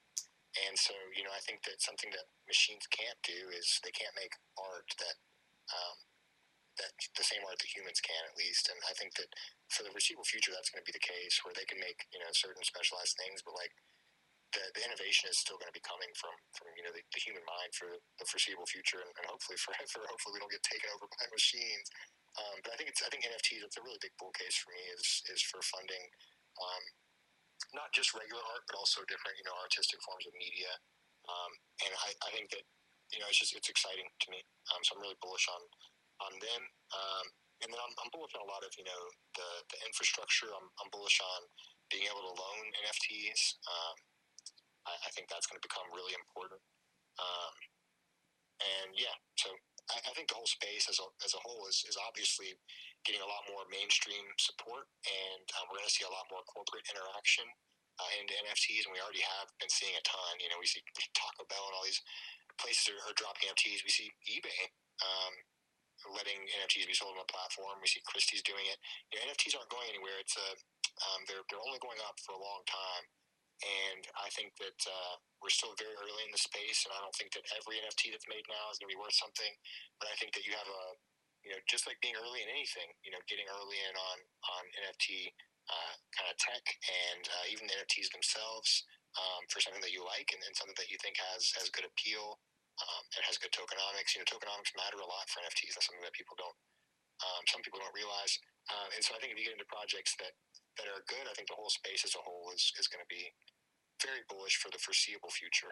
Um, and I think that uh, the majority of that bullish is going to be on the Ethereum blockchain. It's, it's the imperfection. It's the imperfection of the human mind that makes us unique. That's what separates us from logic computers. Yo, uh, Ultra, I got a I got a question for you. Uh, you were talking about uh, NFT infrastructure, and I was wondering whether you heard of uh, this project called Upshot. I think I've I've uh, read something about that. What, what is it? Yeah, so the only reason that I know about it is because uh, it's see I don't know if it's an official Edge and Node product or not, but you know the the, the core team behind uh, the Graph token, um, you know there seems to be a lot of folks from there that are involved with it, so I'm not sure if it's officially like part of that or not. But basically, it's a it's an NFT curation uh, protocol or system or whatever you want to call it. Uh, you know, and that's something that like at least I struggle with because I I don't you know I'm not some kind of art evaluator. I have no idea what this stuff is worth. You know, I mean, you I mean you can kind of tell based on the market to some extent. You know what things sell for, but um, you know, where you seem to be kind of in on NFTs. I was just wondering whether you had any comments about that or not, or if you'd heard about it. Um, you know, it seems cool to me because uh, you can just throw up any NFT, or I'm not really super well versed on it, but I guess the idea is you can throw up just about any NFT and get a price on it. You know, uh, uh, from a bunch of uh, folks that are you know incentivized via tokens to act, uh, you know, truthfully and give you a real number on it. So it, it seemed cool uh, as an It's idea. like Pawn Stars. It's like Pawn Stars for It's like NFT. Pawn Stars, exactly. That's so like fucking that. sick. That's kind of dope. Yeah, I like that. I need to look into that more. What's it Um, called? I haven't. That's genius. It's called Upshot. Because these open OpenSea price evaluators are on some shit. Yeah. Well, they have um, they have two tokens that are sort of involved with it. One of them is just like a reputation token, and it's not valuable or anything. Uh, but I read the white paper, and well, I should say I skimmed the white paper, and uh, they they were talking about um, there's another token they're going to release at some point uh, that will be regularly tradable. And honestly, anything that this Edge Node team puts out, you know, I'm 100% Edge Node. I'll buy whatever whatever the fuck they come out with, pretty much. Uh, but I also like the idea, like regardless of you know the fact that it's uh, the graph team behind it. So, um, you know, and I, I think they just came out. They just came out of closed beta um, and into open beta. So uh, now anyone can go onto their site and um, and you know get involved and start uh, you know uh, appraising things. Yeah, I'll definitely check that out. Um, I think the whole space is going to grow, and I think that projects that have really solid um, use case like that are, are definitely um, a good place to be. So I'll definitely I appreciate you you bringing that up. Have you uh, have you looked into NFTs for like real estate or started to explore um, other other use cases outside of art? Let me tokenize my house and put it into Aave. I'll do it right now. Yeah, so I think that that's a, a really cool uh, development that's going to happen for NFTs soon too. And you already see it some. You know, there's some artists that are that are selling you know the intellectual property um, along with their NFTs. Like you know, Azealia Banks did a uh, like an audio only sex tape and sold the uh, the tape, but along with the NFT came the full rights to market it and sell it. And so I think that's really cool and something that's going to be be happening a lot in the future. And I think that uh, there'll definitely be an option on on TipTop as, as to whether or not you want to um, make it to where the TipTop is. You know, if someone spends a TipTop token, that, that you get.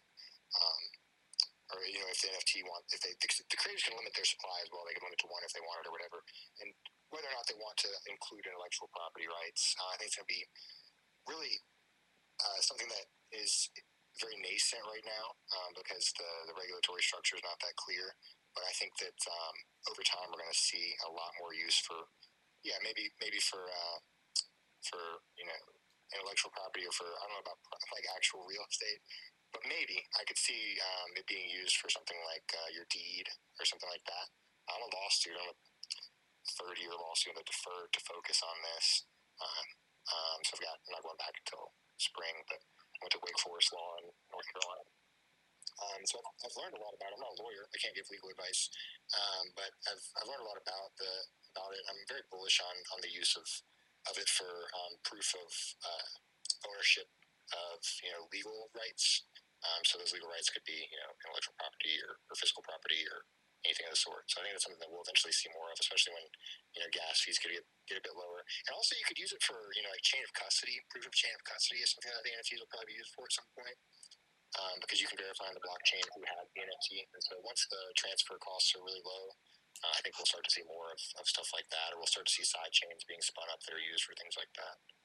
You know, everything everything you're saying supports that that model of real estate, right? Chain of custody, you know, property changes hands. You know, I mean, if you look at an NFT, it essentially is a MAC address to, you know, any kind of computer or device. It's it's a unique identifier, period. And and to be able to utilize that and capitalize that, I mean, real estate's going to boom this market like none other. You know, art, I, I appreciate it, and I, I, I, I do it myself, and I, I see that as the forefront and the beginner, the pioneer state. But when you look at real estate, when you look at automobiles, when you look at any unique item that has to be uniquely identified, NFTs all the way. Definitely. You're like leaking alpha all the time, Brett. all the time. Um, and that's part of the, you know, part of the plan behind the, you know the monetization structure for for TipTop, and you know TipTop has the second token, TopCat. As part of the monetization structure for TopCat is that um, essentially what we could we could do is we could have it to where um, you could spin up incentivization, you know, temporary incentivizations that are um, used to uh, have crowdsourced creation of uh, art or any type of intellectual property or any type of uh, thing like that, to where you know the creator is um, by participating is um, assenting to the, the transfer of that digital property, and so it's like a, a decentralized, uh, you know, incentivized to create, um, you know, intellectual property or, or, or, something along those lines. So there's a lot of ways you can you can go about it. And I think that we're super early in the space, um, and art is is a clear, um, easy to understand like starter um, starter pack for how to how to get into NFTs um, because everybody can understand how it kind of works. Um, you can see the picture and, and you can see it in your account. And you can know that you own it. and eventually, I think that as the space grows more, we'll get more and more into um, that kind of a little bit more complex stuff. I think that you know there's something to be said with NFTs for um, data and online identity. Um, I think that you know the you know I'm ultraxbt.eth. That means that you know you can find my Ethereum address going to ultraxbt.eth. Um, and so I think that you know there's there's a lot of use cases that that'll be there because people aren't going to keep the same wallet forever. Um, for various reasons, people are going to want to change wallets, and so um, you know I think there's even something to be said for I'm in a so like an Ethereum scholar, which means that I have a picture with Vitalik and stuff like that. I get uh, I get to go to the, the dev cons for free um, and stuff like that, and essentially, you know, I've what was I going to say? Oh, I started bragging about the Vitalik thing. Oh yeah, so I'm on this uh, I'm on a GitHub with with some people um, that are working on using NFTs for GDPR compliance um, which is pretty cool. You know, helping uh, companies ensure that uh, customers, uh, you know, once we actually transition to Web three, making it easy for companies to ensure their customers' data is secure and compliant with the GDPR standards, um, which I think is going to be a really cool uh, idea and something that we might we might see adoption, if not mass, something lines where um, you can give people sovereignty over their data in a tokenized manner um, and have a track of of, of um, its use. So um, do, I think do you see, There's a lot of stuff going to come out soon. I want to ask you: do, do you see possibly, you know, using something like you know Chainlink's Candid ID to house almost a wallet per se to hold your NFTs individually off of you know off of any blockchain or any site where you have full control? I think that would be amazing. And I think that uh, you know if we once we get to that point, we're in a very good spot for for NFTs and, and for Chainlink and for other chains as a whole. Because um, I do think that you know NFTs are going to be here to stay, and I think that there's a lot of disbelief in the market because people still think of them as just art NFTs. Um, and there's nothing wrong with art NFTs, but people haven't really realized that. And so we've had the first hype cycle, essentially what we've had for NFTs, um, and we're about to get a value cycle. And I think that we're going to be very bullish for the foreseeable future. And so I think any chain that is, uh, particularly chains that are working on leveraging ETH's value, ETH has a lot of value in the NFT space, and uh, I think that, that that leveraging that and making ways for that value to become more accessible um, is a very big bull case for, for anyone. So I, I, I think that that'd be a great thing for um, for devs to focus on creating, and I think that'd be good for not just Chainlink but for NFTs as a whole. Give me a wallet of NFTs, right? Yeah, that'd be awesome. All right, I'm gonna start on it. Let me know, bro. That sounds that sounds cool. What's up, Andrew? Did you have a question for uh, Ultra? Yeah, I um, this it sounds interesting, and I want to I'm gonna do more diving into it. I just wanted to also add in to the NFT uh, talk if if I may. Uh, a lot of people are like really focused on the digital art aspect, and in actuality, NFT is anything physically owned. So the market potential of an NFT could be Web3 and DeFi combined, and even more. So we're like just scratching the surface. NFTs potential is massive. What That's people don't very good point. realize is like it's pretty much already NFT. Like everything already has a serial number or a VIN or like a product number, whatever the fuck you want to call it. Like they're just stored shittily and not on the blockchain. Like it's pretty easy to switch once they wake up. The issue is like linking them to the physical world, and so I've been thinking about that and trying to figure out a way. And someone's going to do it eventually. Whoever does it's going to be a fucking billionaire.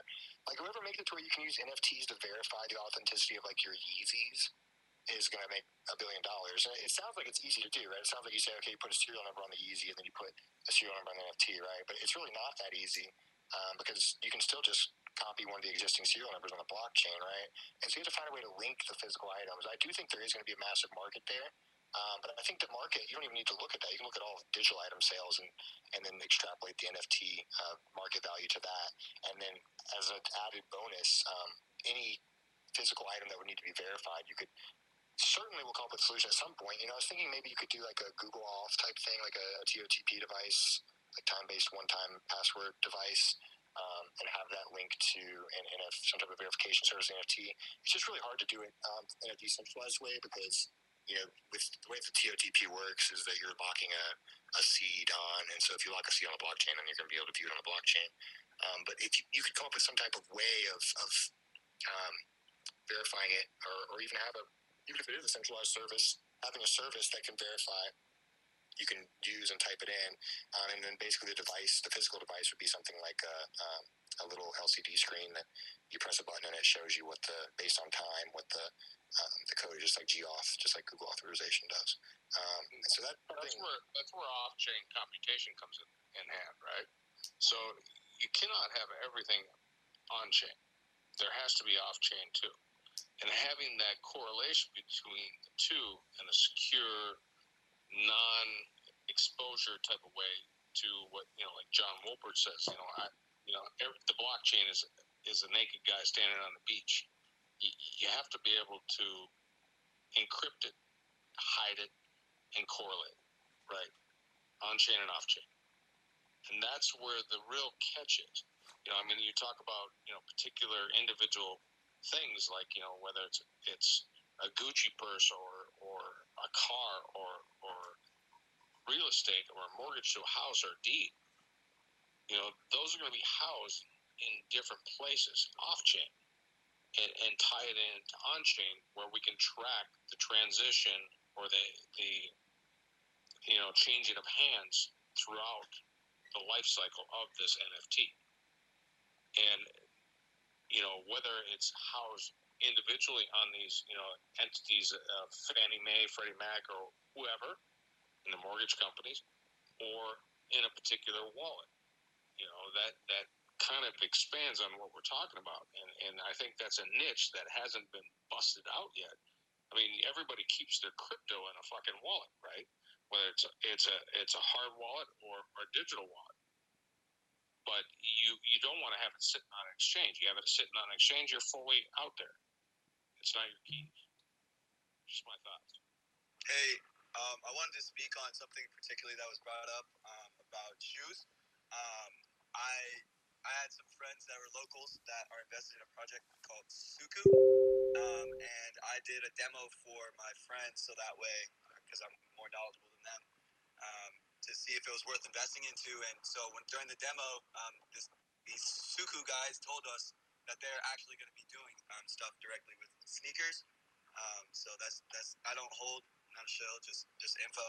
Um, but the uh, one thing that I have as, as a question is um, where do you where do you see um, scalability for NFTs? Because um, I have I got a lot of friends that are artists, but they just can't afford the uh, the fees.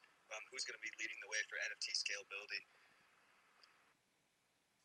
Well, I think that ETH two will, will make it plenty scalable. Um, but I think there's also, you know, really cool developments like, you know, we've got uh, zero knowledge proofs and um, stuff like that. They can happen off chain to do the any type of, uh, you know, calculations off chain or keep the uh, NFT off chain until it's needed. Uh, there's also, you know, we have uh, like Matic um, is pretty well versed on NFTs, and that's part of the reason they've been um, doing so well, in my opinion, is that um, they were really, you know, we were looking at chains and we looked at a few different uh, options, but most of them didn't have the infrastructure that's needed. And so the most important thing for adoption is user interface these days. And um, I mean, I don't know if you've tried using like the solid, like it's really hard to use for to like use like Sol or whatever. Um, but you know, MetaMask is pretty damn good. Um, and so ETH has been focusing on that user interface really well. And so we wanted to find another chain that, that had a decent user interface and had a decent infrastructure. Um, and so uh, Matic's really good for that. Um, but I also think that there's a lot of uh, for for basic you know artists that are just starting out. You can do lazy minting um, and let the buyer pay the gas cost for you. Um, lazy minting is supported on OpenSea right now, and uh, I think that's something we could integrate with TipTop as well. Is, is just make it lazy minted. You don't have to actually mint it. Wait until there's actually demand to mint it, and the buyer pays the mint cost. Um, and I think that's going to be the most accessible option um, for being on ETH. And then I think once we go to ETH two, I think the cost will become negligible. I think you know if you're looking at NFTs versus physical items, there's a lot of a ton of overhead that's involved um, that we're able to completely uh, remove here. Like for you know even a, a, physical print, you have to print it and you have to ship it. You know, there's a lot of costs there that aren't just monetary costs, but environmental costs as well. Um, and so, you know, when we talk about you know the, the cost of the NFT, um, we have to, to look at that too and look at what the cost of producing a physical um, item would be. Uh, and I think that you know once we get down, once we get ETH two merged, which I think will be sooner than we think, uh, and once EIP 1559 kicks in, I think we're going to start looking at uh, much more accessible rates. Um, and even if they aren't, I think that uh, you know lazy minting is a plenty good solution for most people. Can you explain uh, for beginners like what MetaMask is and how that universal uh, wallet kind of works for the ERC tokens? Yeah, so MetaMask is made by uh, ConsenSys, which is a uh, Ethereum Foundation funded uh, arm, and essentially they've been focusing on it for years. And it's a standalone app that includes a secure Ethereum wallet or it's a plug for your phone, or for the computer, it's a plug-in for Chrome. And it works for a lot of chains. Like you, people use it for uh, for Binance Smart Chain too. It works for most of the Ethereum um, virtual machine compatible, EVM compatible chains. Um, it still works for Matic as well. And it's because it's you know these chains are essentially clones of ETH. You know, Matic's a clone of ETH um, that has a different uh, consensus mechanism, just like uh, BSC, same thing. Um, you know, you're using ETH technology. And so uh, ConsenSys made this wallet, uh, and you know, the, obviously them being um, it's, it's, run by you know Joseph Lubin, which is one of the early Ethereum uh, developers, and obviously they know what the fuck they're doing, and so it's very secure and it has hardware integration, which means you can plug in your uh, ledger into it and use your ledger through MetaMask and have that extra layer of security. And uh, it's also just super easy to use and very good user interface and it automatically uh, determines stuff like gas fees and stuff like that for you, which is really nice. Um, which sometimes you have to adjust it a bit, but for the average user, um, doing doing transactions on it, it's pretty reliable. Um, so yeah, I think that that's a pretty basic. Uh, it can hold any ERC20 token. Um, I, I want to do a plug for John Wolpert. He he's a co-founder of ConsenSys, co-founder of Hyperledger, and the co-founder of Baseline Protocol the guy is what I call him is the Wozniak of fucking crypto. The guy is just fucking incredible. Sounds like a powerhouse. Yeah, I know the ConsenSys team is very strong. he sounds like a powerhouse.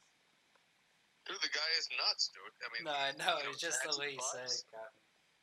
He, he is. I mean, if you guys aren't following John Wolpert and you aren't watching the Baseline Protocol Magic Bus series, you're missing the big boat because the things that he's putting together on the back end, and, and I was so fucking pissed. And I said this before on the Ethereum conf- conference in Singapore when they shoved him out into the fucking street to do his, his talk, and I'm like, John, you should be fucking center, front and center, leading this whole fucking conference, dude. What what you're doing, dude? You're orchestrating a momentum of, of getting Fortune 500 companies buying into the whole blockchain. Period and that's what he's doing. That's I just want to do a shout out to him, man. The guy's boss. And that's their that's you know that's their play the whole time. You know, ETH has a very strong development uh, team and very strong funding for development, and that's why you know it's all these all these chains are using Solidity because ETH uses Solidity. They're all using Ethereum virtual machine. Ethereum virtual machine.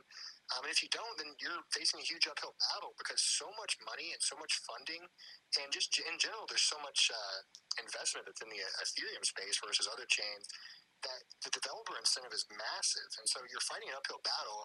And the that's because the Ethereum Foundation and ConsenSys and just general ETH ecosystem from the very beginning um, has put a very strong emphasis on developing infrastructure.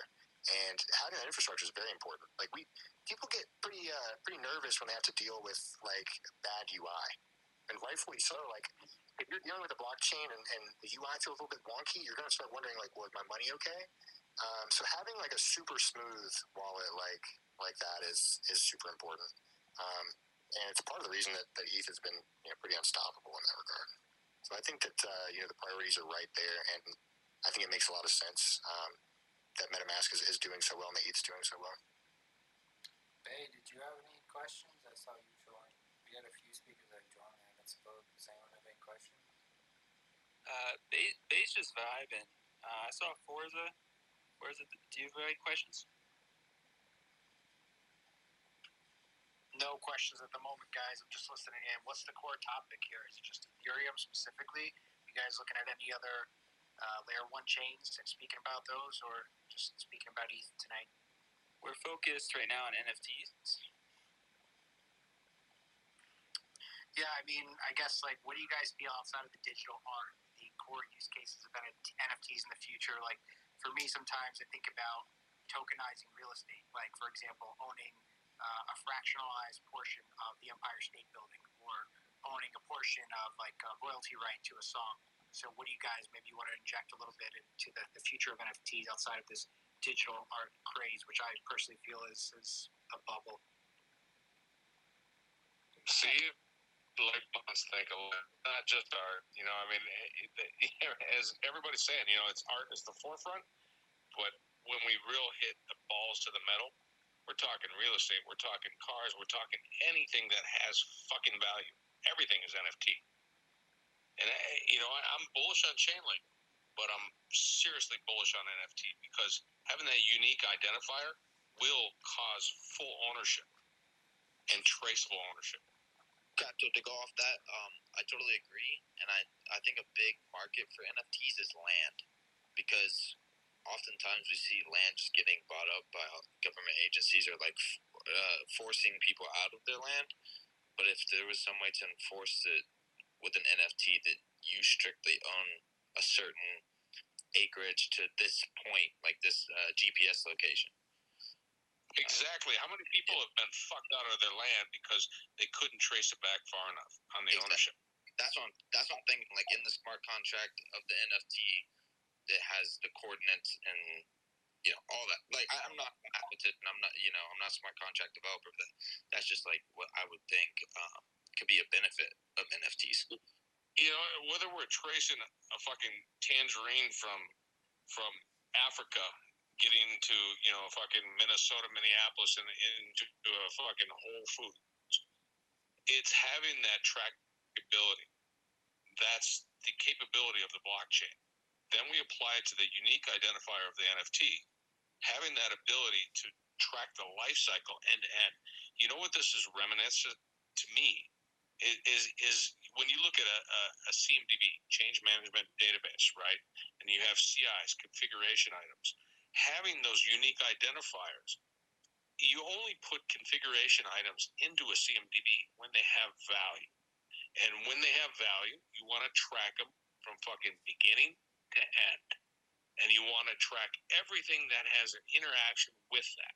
And that is exactly what we're doing with NFTs. And, and, and you know, we're, we're talking NFTs on, on real estate. Well, fucking put NFTs inside an organization. Now your CIs have been replaced by NFTs. So, I mean, the aspect and, and, the application is fucking mind blowing, guys. We're looking at a forefront of a beginning of, an epiphany. I, can't even begin to tell you. I mean, this is what I do all fucking day long. Yeah. And I'm seeing this. Go ahead. Uh, It's kind of just like what Sergey elaborates on in the Lex Fridman interview. Is like, I don't know, you can talk about different use cases all day long, but at the end of the day, codifying human agreements and making undeniable truth that's verifiable works in every human arrangement of all time ever.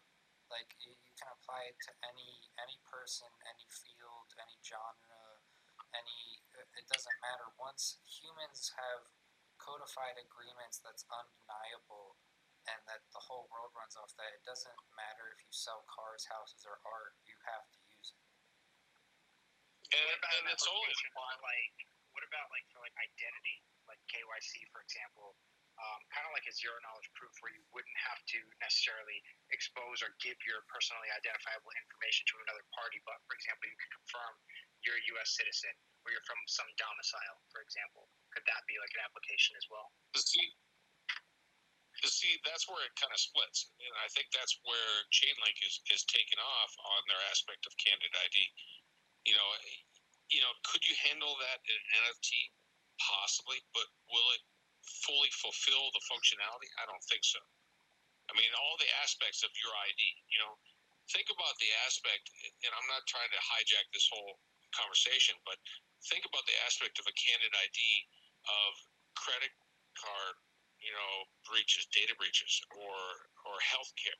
All of that shit will go away because you own the, the information, and when you own the information, it cannot be leaked to anywhere else. You know, you use an NFT possibly to tie it in, and when an insurance company wants to query that information, all they get is the NFT. They don't get your crucial Right, information, your Exactly. social. Exactly. Yeah, and, and step step from the side, and, and and it's it's almost like now we have layers of protection that we never had before, and we start splitting that off. I think this is going to greatly expand. I mean, guys, we are on the fucking pioneer precipice of change. So what? Well said. Not, not to. Uh, so like, what platforms are you guys looking at? Because like right now you have obviously the digital art, but like what kind of platforms outside just to like expand the use cases? What is like the forefront of uh, potentially good investment or promising? Well, art, art, in my opinion, is extremely important because it has first and foremost value, right? And then when you start to expand upon it, you know, there, there are going to be other projects that follow suit. Do you want to jump into a project that is all across the board and tries to tackle everything? I don't think so. I, I, I want niche markets. I, I want focus, and and I want laser focus because that tells me that they're looking at every aspect of possibility. So, you know, from what we're talking about tonight, the shit doesn't exist. So if the wheels are turning in your head, it's time time to start learning coding and time to start whiteboarding this shit out. Uh, It's funny you say that. I'm actually doing CryptoZombies right now as I'm on the podcast. Uh, but I guess another answer to your question, um, if you're looking for investments in NFTs and you're looking for art plus value, I think the concept of Toshimon as a project is a good place to start your research uh, because it doesn't have to. It can have art value, but also have utility case, and I think uh, that's where a lot of these long term, like I think that's where your money's safest if you want to invest in NFTs is something that's also art and utility, not just uh, I don't know, looks cool and is an animation. And that seems like, if you think about it culturally speaking, like crypto is is so in tune with Gen Y, Gen Z, just like getting that or those respective um, cohorts, generational cohorts, like onboarded with like the meme culture and with the NFTs and with the art. It's like a shoe in that the next iteration. It's almost like you're not even going to be knowing you're using blockchain, for example. It's just uh, a very easy user experience. Um, but you'll be get onboarded with the meme culture. So it's like almost like this perfect marrying of these practical application with the with the artwork and the meme culture. So, So it's definitely gonna, it's going to blow up, but I just feel like right now it's it's definitely saturated and um, yeah, it just needs to expand the use case. I don't really So- think it's saturated yet. I think that the art NFTs are, um, you know, we're in a hype cycle, and I think that a lot of people. I think the main issue that, that happens is that people think that the, you know, the tops all blown off the NFT market or it's saturated because they don't. Um, they're, they're factoring in one particular sector of the market. And that, that sector of the market is a bunch of uh, indie artists that are flooding in, and, and that's really what we're trying to solve with with TipTop. You know, we're doing two, projects here. We have Toshimon and TipTop, and you know, Toshimon is, uh, I think, really good for beginners in the space. It has a little bit of everything. Um, you know, we've got NFTs, but not just art NFTs. Um, NFTs that are collectible, and the NFTs themselves have good tokenomics. They're deflationary, um, and then also utility NFTs, and so people can play a game with them. And then we also have LP NFTs, which allow people to do DeFi stuff. Um, so we're a, an NFT project that has DeFi components, and so it's a really good, good starter project. Um, and then you know, with with TipTop, TipTop is solving. Uh, um, a lot of the, the issues with, with what caused this kind of hype cycle, and that, that issue is that um, you know it only feels like a bubble because there's so many NFTs out there, but it's not very decentralized for to tell people they can't make uh, they can't make any NFTs, right? And so with with TipTop, the we're, we're ensuring demand before we make supply. You know, price and value is, a, is an equilibrium of supply and demand. And so, if there's not demand, if there's not people that are actually liking it and enjoying the, the creation and, and engaging with it, um, if there's not enough, then there, there's no supply. And so, you know, that right there in, in itself is, is solving a lot of that issue. But NFTs are so much more than, than just art. NFTs are art. That's one thing they can be, but it's just it's tying a uh, on the blockchain. It's a, a ledger of, of who owns any type of, of digital item, uh, and so there's so much more to it. You know, it's not just a, a JPEG or, or anything like that. Um, you know, there's a lot that How goes about- into it. Like, how about like uh, a collateralized by an NFT with the underlying NFT representative of like a title to a home, for What? example? No, hold, hold on. Let me take this because what he's saying is exactly right. Their mechanics is they're giving value that's verifiable on the NFT, and that's what a lot of NFT spaces lack. It, it's it's more hype than anything. What they're doing is a mathematical equation on demand. So now you take TipTop on top of real estate, where you, look at versus Iowa and you know California, the value would be applied from a tip-top e- equation could just greatly expand it all. I mean, correct me if I'm wrong, but that's where I'm seeing this going. Yeah, I think that there's uh, you know there's there's a lot of use cases here, and I think there's a lot of ways to incentivize um, you know not only demand but incentivize you know incentivize correct supply. Um, we don't want too much supply of any asset. You know, we don't want too many apples. Too many apples, I mean, they're going to go bad before we eat them, right? So it's the same thing for, for NFTs. We have to make sure that the supply matches the demand. And so that's the, the, the core platform feature is that we're ensuring that that supply does match that demand. And so along with that will come a brand of, of well-structured tokenomic NFTs, and that brand should, should help carry um, some weight as well, just, just from the fact that, you know, it's not watered down. You know, you go on OpenSea and, and it can feel as if it's watered down um, because there's so many, so many things there. Um, so that that's part of it too that adds to the, the overall value is the fact that um, we're all on the same playing field and we all know the rules and um, we all know that the supply is not going to get out of hand unless um, unless it should. You know, we're not going to. It's not going to be a huge supply unless there's a, a good reason for it. Jesus, man, if I understand correctly, do timeshares off the top. Hey guys, can I go ahead and add something in here? yeah, go for it. Right on, thank you. Um, I'm extremely fond of NFTs, but I'm not a huge collector of the actual art pieces right now because I believe what you guys are talking about, there's kind of two concepts. They're searching out the NFTs to invest into that might rise in value. Um, but then there's a untapped future realm where we're kind of just barely accessing the smart contract functionality. And so, you know, you're overlapping track and trace, which is something that's really good for DLT, something I've invested into is like Origin Trail uh, with their decentralized knowledge graph. But you know you're talking about real estate, that can also be applied just by tokenizing a house. You can mint a token that represents your house and do the same thing. It doesn't actually have to be an NFT.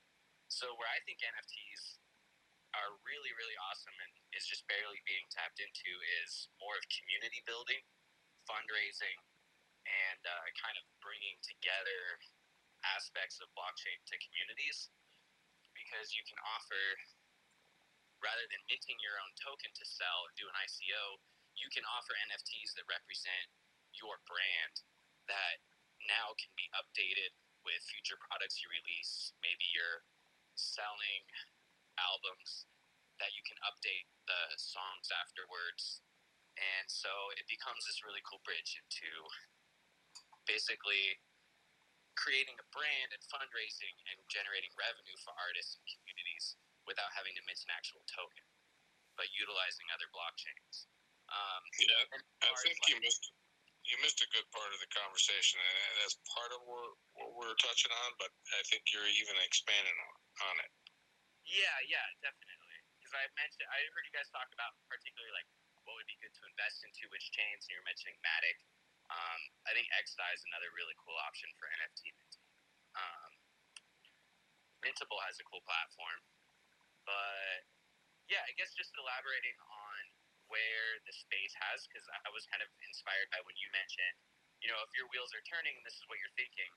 Like I'm currently building a project right now that's NFT based that has to do with this. So I've been thinking a lot about the utilization of NFTs and how to use that smart contract, especially now that they're becoming updatable.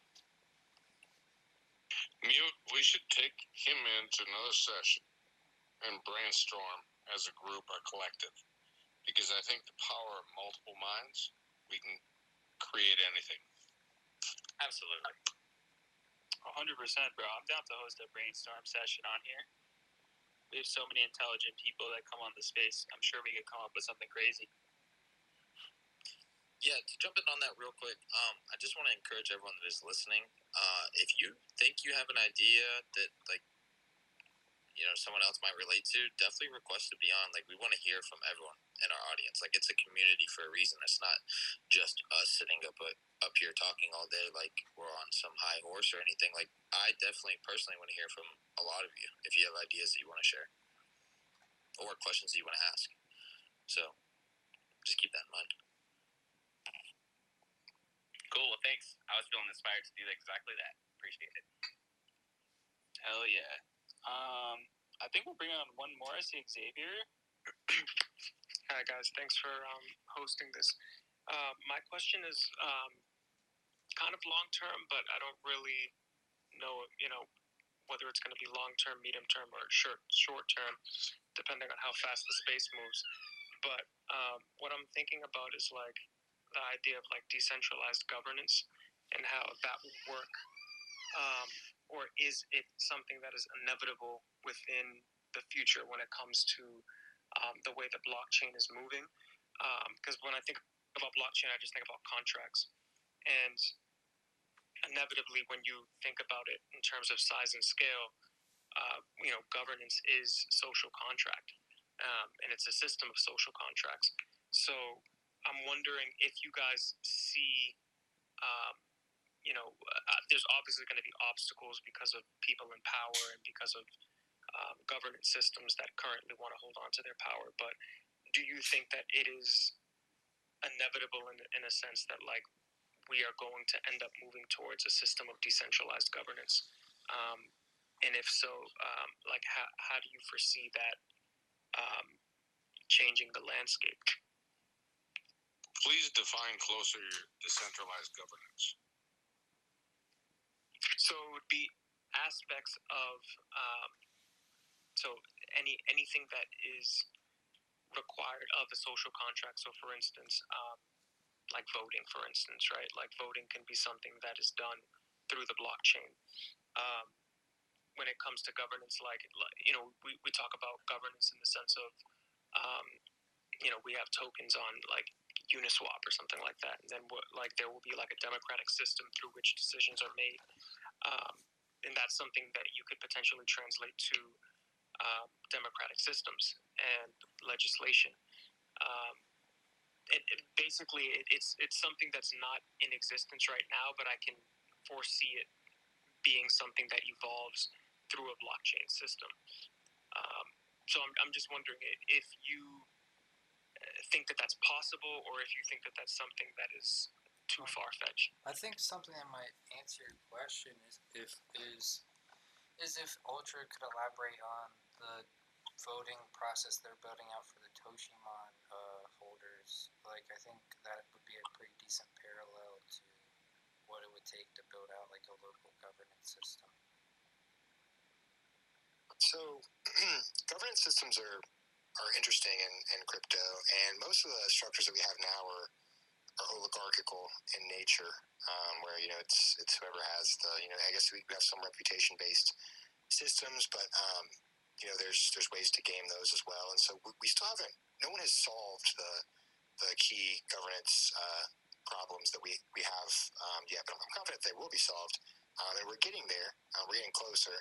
Um, with Toshimon, it's it's relatively basic. Uh, with Toshimon, it's based on uh, token ownership and on uh, ownership of LP NFTs.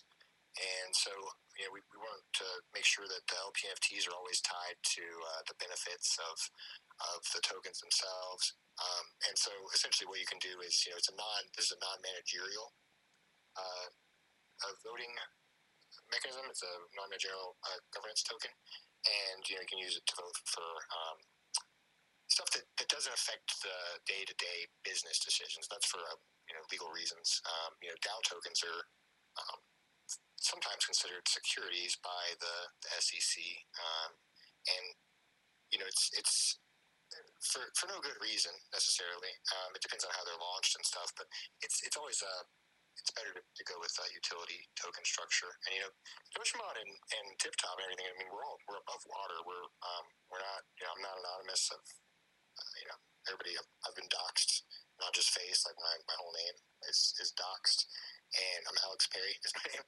Um, and you know, we have a, a full actual business structure. You know, we're incorporated in Wyoming. Uh, you know, we have a bank account.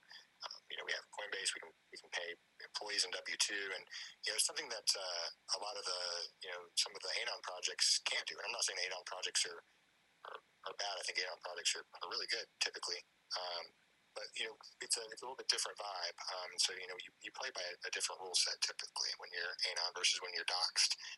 And uh, I think that both types of of, of ways going about it are, are important. Um, but we're going about it this way, um, and I think that it makes it a little bit easier for to bring on new users when um, you go about it this way. And there's a little bit uh, more trust by people that aren't, um, you know, crypto natives. And so that was the that was why the choice happened there. Um, but yeah, it's a, it's a governance token, and um, essentially you can do. Uh, you're essentially voting to determine if the, you know, 'cause with Toshimon, we're gonna have tournaments and we're gonna have uh, like bracketed tournaments and we're gonna have uh, wagering. And so when you have those aspects, you want to have the community get some sort of input to make sure that you know the game doesn't get crazy overpowered or, or anything like that. Um, or is crazy off balance. or If a meta, one meta is way too powerful, then you know changes will need to be made. Um, and it's it's always better to have that um, that decision made by people that are that are stakeholders and, and that are um, in the maybe stakeholders is a, is a is a bad word, but you know they have a stake in the in the, the future of the, the game and of the of the cards and every of the ecosystem as a whole. And so uh, you know that's that's the idea behind the governance for for Toshimon is is uh, to to give that power back um, to people that are that are invested um, not just monetarily but from a time standpoint, like you know emotionally in the ecosystem. And the reason I had Alex explain Is, that, is that right, one where we have that? Uh, one second, Yeah, the sorry, reason, Connor, but uh, this is important. go for it. Go ahead. Go ahead, bud. Well, I was just saying the reason I, I- I had him gonna say- explain it in a gaming sense, right, is because the uh, once you realize the basics, you realize that that doesn't have to work just in game, right? Like the community is the holders, and they decide everything, right? And uh, if you hear like, oh, you don't want the game, uh, you don't want a character in the game being overpowered. Well, change that to, oh, we don't want our taxes going towards this, or we don't want this governor here anymore. Like that's just a direct translation of how, on a bigger scale, it works the same way. You just have to have the power into the community through financial incentive. And That's just in general. But to, what like, we want to, what, the speaker's question was about uh, uh. like how is governance moving in general. But like Wyoming is like becoming a crypto haven. Um, and didn't they recently like acknowledge the status, the legal status officially of a DAO, recognizing it as an LLC? So I think it's definitely it's moving in that direction. It seems like if other states want to compete, it's just game theory. They're gonna hopefully open up and recognize. Wyoming is favorable. Yeah, we're, we're incorporated in Wyoming. That's, that's correct. Yeah, so like my so yeah, but don't we don't we have to avoid ownership having value, right? I mean, each individual, at least in the United States, has a voice.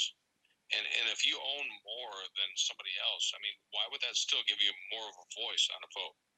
And that's the one to one ratio that we need to stick to. Yeah, I guess the the key issue that is, is yet to be solved is the uh, the issue of new entrants into a DAO. Um, you know, because I, I think that it makes a lot of sense for some products. Like I, I think it actually makes decent sense for for Toshimon to be relatively you know oligarchical in nature. Um, and you know, there's plans for you know rewards will be done in in, in governance tokens and in LP NFTs. So you know, whenever someone wins a tournament, they'll, they'll get that stake, and that that kind of makes a lot of sense. But you know, the whole problem hasn't been solved yet, though, because it's for crypto. We're, just, we're trying to be accessible to people of all socioeconomic backgrounds as much as we can.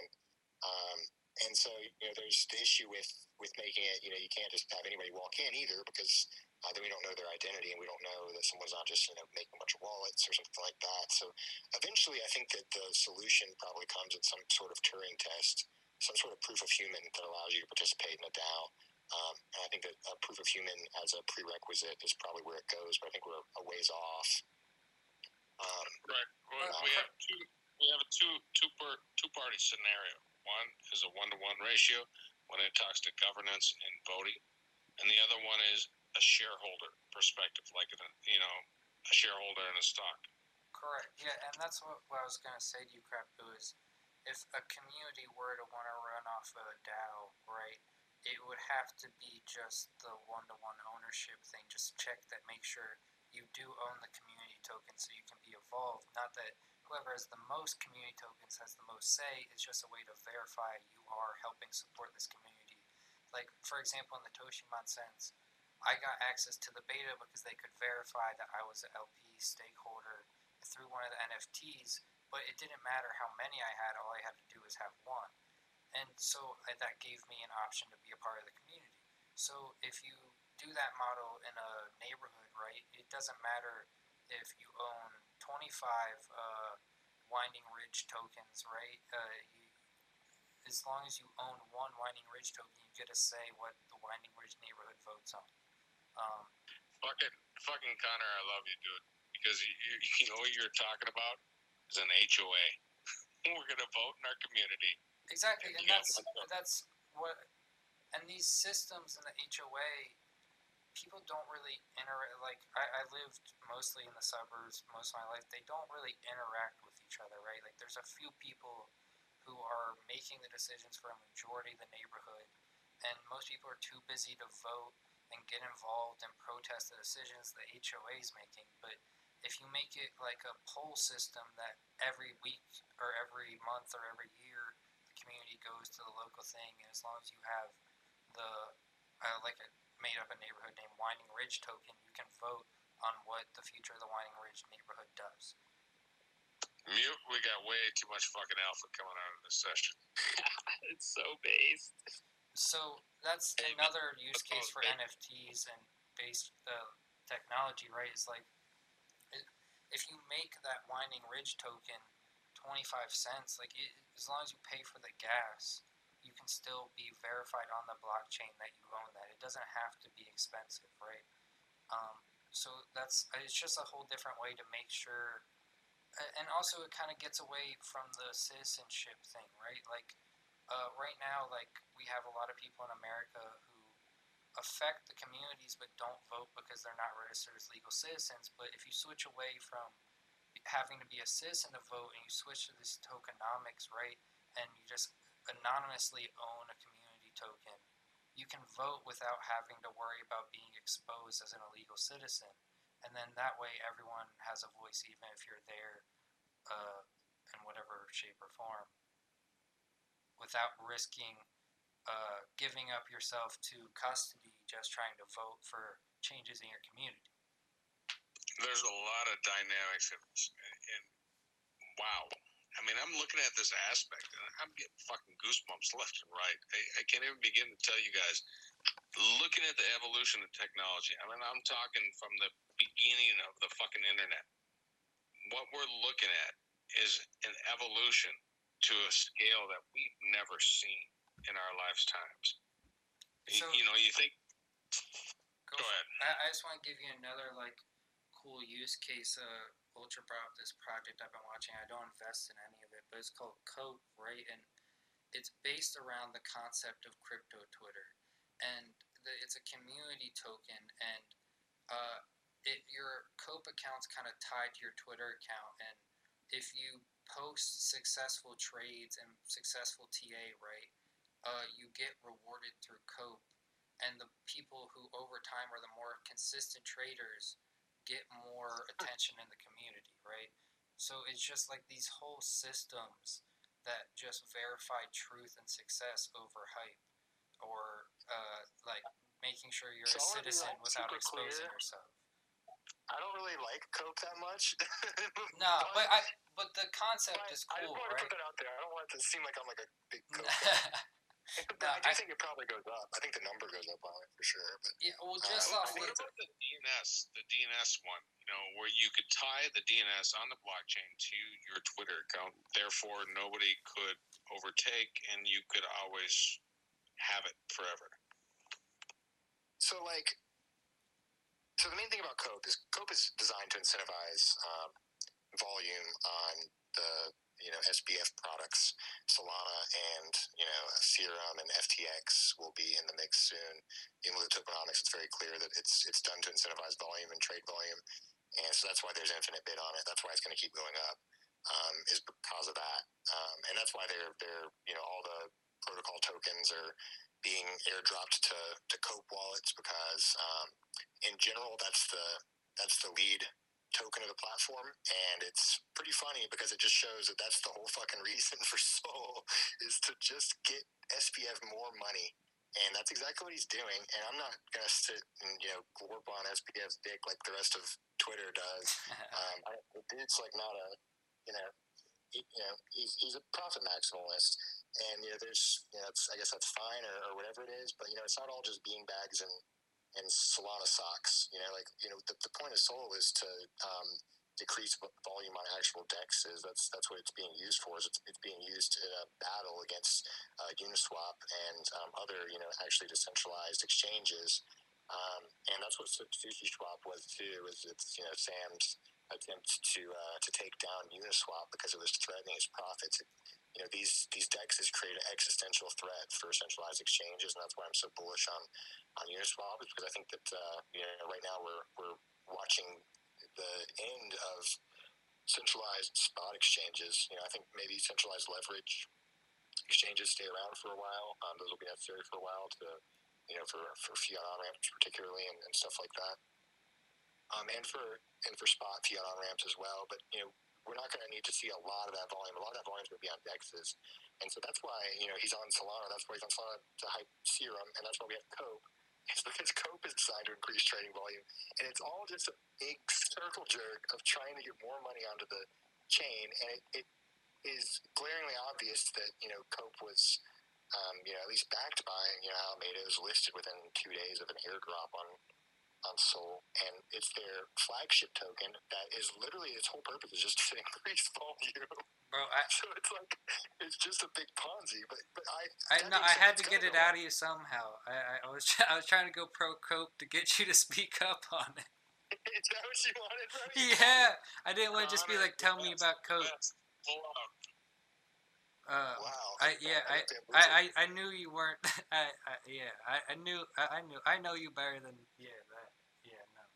Uh, I was just curious on how you uh, yeah and I knew if you were worked up about it you might explain it a little different. Has anybody looked at the E EVAI project that's happening. Their website's already up, E evai.io, and they go off of uh, ratings of, of tokenomics, and they take AI and ML in consideration. I mean, it's completely hands off, so it's almost FUD proof. I, don't- you know, I don't know how real it is, how at, you know accurate it is, but Wait, what does it I do? started playing around. Huh? What is it trying to do? It, it takes you know a rating on on essentially any token, and it looks at multiple metrics. And you can you can build a dashboard to look at all the aspects, but in the back end, it equates it out and gives it a rating. You know whether you know FUD's in place or or you know uh, you know whale ownership sell off. I mean, it takes a lot of aspects, and I started looking at it, and I'm like, this makes a lot of sense. Uh, I haven't read about that, but there's a website I stumbled upon the other day recommended by someone in another space. I don't know if he's here tonight, but it's called LunarCrush, and it's like a Yeah, sentiment Lunar tracker Crush. on coins, and that's really fascinating. And not that many people are doing that right now. It's a Lunar sentiment. Crush has been around for a while, and it's Yeah. pretty damn good. It I just popped up on my radar. I'm not sure if it's new, but it's new to me. It Um, doesn't calculate the equation though as much as they do. And From what I see, in my personal opinion, I mean evai.io. I looked at it, I created a dashboard, and I started looking at it. Like, wow, there's a lot That's of not. That's information. not a. That's not the Link uh, Modern Society guys project, is it? No, no, no. His is uh, Machina Trader. Oh, that's it. That's it. That's it. Yeah, and I think his aspects of, of what he's putting together is above and beyond that because it includes the capability of, you know, following, you know, shadow trading, um, utilizing bot portions and then payback. I mean, it has a lot of good monetary effects, I think. I, I think the dynamics is, is pretty huge on it. Definitely. Yeah, I know he's working hard uh, putting that together. And if you're not already on Machina Trader, I definitely encourage you to go make an account. It's free. It's another social platform. Um, also incorporated with what Crypto was saying, shadow trading. Someone should tweet the What's it called? URL out and share it to the space. yeah, actually, I can. Hold up. Um, yeah, I felt bad that he felt so bad talking about the project because he joined late and didn't know it was the Woo space. but we asked him about it, but he kept apologizing. I felt good. I I I, I, I flagged him out, dude. You know, I mean, I, I want to see everything. I want to hear everything, and and I appreciate everybody's you know you know input. And UltraXBT, I, I'm looking at your shit, and I'm like, you know, it sounds fucking fascinating, dude. And I think having this capability of having conversations where we can cross reference and put the brains together, I, I think everybody benefits. Yeah, man, collaboration is, is huge for stuff like this because there's stuff that, you know, someone might not see that, that someone else will see really clearly. And, and being able to work together on stuff like this is, is massive. So I always like to be in a space where there's a lot of people that are interested and, and deep into it. And um, it's, it's good for everybody to have these types of conversations. You know, I'm an old, I'm an old fucktard, dude, and I'm an old uh, IT guy. But by God, man, I've made a shitload off of crypto, and I- I'll continue to make a shitload off of crypto because I see where the direction of this technology is going. And we are so fucking early. That's what what matters, man. Like you see it, obviously you have a, like a great under, understanding of it and a good grasp of, of where the space is going. And after you get that, and, and you get that uh, that kind of you know almost epiphany moment that we were talking about, after you get to put the blinders on, and you have to uh, you just got to keep pushing for it. And that's that's been my my goal, and that's that's what I, I think everybody should do is that you know temporary price action. You know, price actions have been scary. We've got Elon Musk fucking you know manipulating the markets to pump his dog coin. All this shit, you know, it, it's it's going shit's wild right now, right? But like we're still on the same path, and we still know what's what's going to happen, you know. But whether, we, whether or not we know where the price action is going to be in a month, we definitely know where it's going to be in six months. We know where it's going to be in three years. I do, um, and you know, it's there's not it. We've reached critical mass at this point. Um, you know, that's what the, the the super cycle is is that we're, we're reaching critical mass and we're getting to a point to where it's um, we're about to be unstoppable and at this point we might already be um, and so you know price control on these assets is is something that's really important and i think that's what scares the uh, the existing financial institutions that they didn't enter a long time ago because there wasn't enough liquidity, but now there's enough liquidity. It takes too much money for them to get price control, and so that's one of the primary attacks on, uh, you know, on, on these technologies is, is price control. You know, if sellers are out of tokens, then they can't really sell tokens, and so. Uh, you know, I think that um, these dips are being used by institutions or, or by governments even to accumulate because these protocols are unstoppable. Um, so anything that you know, any flood that's happening on Bitcoin, um, Bitcoin's not going anywhere. I think that there is a market cap attack being uh, done on Bitcoin. I'm not sure whether it's, you know, you know, actually you know, nefarious uh, or if it's just being used to flood Bitcoin to fill bags. Um, there's a, something that could be said for that. Um, but there is a market cap attack being done with uh, with Doge, and I, I like Doge. For Doge was the first uh, first non. It was the first alt besides you know Ethereum that I bought. You know, I bought it before I bought Litecoin or anything else, you know, back in the day, and um, I really liked it. You know, it's a it's a little meme point. I thought it was fun, and uh, I think that's why a lot of people like it. There is an appeal there, but um, you know, we don't really have much of a, a, price history on Doge, and Doge was sideways for so long. Um, we really don't we really don't want Doge flipping Bitcoin. Uh, it's kind of sketch. So, you know, Doge flipping Bitcoin does open up a, a, path for ETH to flip Bitcoin. I'm much more comfortable with ETH flipping Bitcoin um, than I am with Doge flipping Bitcoin because um, I think ETH, you know, is a different has a different use case. But I think the key thing that we're finding out is that market cap as a metric is kind of a fucking joke, and that if sellers don't have any tokens, then market cap doesn't fucking matter. And that's why we can moon shit. Like that's why we can that's why we can pump Toshi to you know one K is because one eventually sellers run out of tokens. And if you have good tokenomics and it's not inflationary or not super inflationary, then um, you know that's what happens. But you know the issue with Doge is we're, we're printing ten thousand every minute, ten thousand Doge. So miners are just fucking rolling it down. Um, You're full yeah, on correct about the situation, right? You know, first and foremost, fuck Elon Musk. He he is bending people over the barrel for a lot of things. And, and I think he's using Doge to fund his moon mission, to be honest. I think that's what he's flipping it for. I don't think it's a realistic, you know, or even obtainable solution to a monetary Tesla coin for transition. That, that's just not going to happen. But what we're seeing here, dude, I mean, we're, we're seeing the serious fucking change, man. And, and I get jacked about it, and I can't say it enough. You know, I, I'm looking at this. What we're seeing is the evolution of a lot of things, whether it's it's it's deeds or economics or you know green evolution. I mean, there are so many forefronts that we are capturing and monetizing and controlling throughout this industry. I mean, everybody needs to calm the fuck down because when you see this ups and downs, it's just trying to shake you out. Honest to God. Uh, you are in the beginning. Go ahead. Sorry.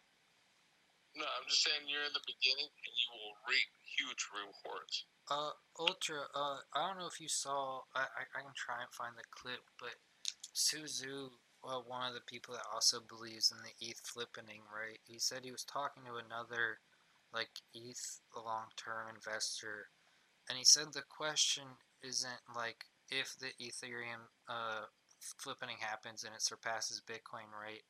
What happens to Bitcoin? It's like he predicted that Doge would flip Bitcoin next, like essentially just sending Bitcoin all the way to zero, uh, way back to like a slow store of value. Like what? How? Like if that amount of uh wealth really leaves Bitcoin and gold for Ethereum in the flippening situation, and tokens like Doge and Litecoin and like all the alternatives follow, does that just continuously push Bitcoin down? I, I guess that was kind of the theory that Su Zhu was talking about is like if it flips, it's just everything else, the momentum is just going to keep rotating out of Bitcoin, sending it lower and lower. So I'm not sure. Um, I'm really not sure. And I think it's really hard to be sure. Uh, I think that's a, a probability play or a probability take that he's he's taking. Probably, I mean, he may have. He definitely has a lot more info than I have. And he's he's smarter than me, so maybe he knows. But that being said, it, it doesn't seem to me as if that's that's really knowable what's going to happen with Bitcoin. But I think that uh, in a perfect world, in a perfect world, I think we don't flip Bitcoin. In a perfect world, I think it's Bitcoin, uh, Ethereum, and Link are the top three. I think that's a rational market. Um, I think that you just wrap Bitcoin and put it on ETH and, uh, and, and lock up a ton of the supply that way um, and reduce the you know the sell side liquidity um, in DeFi ways using DeFi on Ethereum um, and leveraging Bitcoin for, for yield is something that I think is is that, that could be done, and I think that's what needs to be done. I think that it's a it, in the end it's a losing game to let it to let it flip, or it, there's maybe it's not a losing game, but it's a it's a vulnerability to let it flip because then what's going to flip next? Um, and you know, eventually we need to talk about how market cap's a broken metric, and that's really the key to it. Is that um, market cap is so uh, ingrained in traditional finance and is so in everybody in crypto's minds as well. They're like, oh, it's a you know under under five million market cap gem, you know, like Toshi under five million. Uh, and it's going to go to 500 million, or it's going to, or whatever, you know, like it better buy now because it's a low market cap, or better buy now, can't buy now because it's a high market cap. In reality, like, you know, Doge was a great play when it was, when it was number 50, but everybody didn't know when crypto thought so, you know? But it's like they were looking at market cap, right? And they were saying, oh, well, this issuance. Well, it's like, well, the sellers are what mattered. Um, but if, you know, we start letting stuff flip Bitcoin, I can make a token right now that has a market cap higher than Bitcoin. I can log on to fucking Uniswap right now, and I can mint a new token that has, you know, 10 trillion supply, and then I can mint it all to myself, and then I can place liquidity onto Uniswap with one ETH and uh, one token, and then now my token has a market cap of one trillion or 10 trillion ETH, right? And it's like, okay, market cap's bullshit. Um, doesn't make any sense. Yeah, that's the It's part of the. B- B- BTC's hash rate and security. You know, if, if you can't be comparable, yeah, I mean, Do- Dogecoin is not even fucking touching that that realm, in my opinion. Well, the, no, it's not the theory that Dogecoin would do it. It's just that everything else that is outside of the fundamentals and that ball of money just rotates out of Bitcoin. It's such a large market cap, and all that money rotating out is so large that the pump that they can produce on anything on the Ethereum or Lite- Litecoin alt uh, side just drastically yeah, but everything- flies.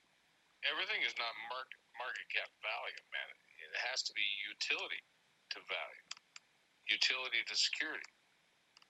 If it doesn't provide the value, then we're looking at the same thing as fucking 1999 in internet names, you know, buying up dot coms. If you're not providing the value, you cannot deliver the value. Yeah, I, I think that's the important thing that uh, all three, like you said, like in a rational market, even if it does start to flip Bitcoin, it doesn't necessarily kill it, right? Like, uh, it, it, there's I still believe Bitcoin's strong enough fundamentally that if it does get surpassed by Ethereum and Chainlink, that it doesn't necessarily lose everything. And, and Connor, I think you're touching on a very important subject. We're in a fucking really irrational market where, you know, XRP, ADA, and I'm sure I'm going to piss a lot of people off, you know, you know, with this, and, Dogecoin, having the value that they do. Do they produce what you would expect them to produce to have the value? And that's how I approach any projects, you know. And when I look at them, you know, from the forefront, they're just starting out. Where are they at from the, the IDO? Where have they, you know, dropped down? And what is their timeline? What is their roadmap? Who are the people that are leading this project? And you know, I looked at ERSDL, man, and I I invested for a while, and then I pulled out and made my money, and and I just had a fucking bad feeling. My gut told me that I just don't feel it, and and then they had a shitstorm that came through there, right? It, it may be a good project, but if my gut's not in there, if my passion's not in there, I'm not fucking investing because that's what your money is.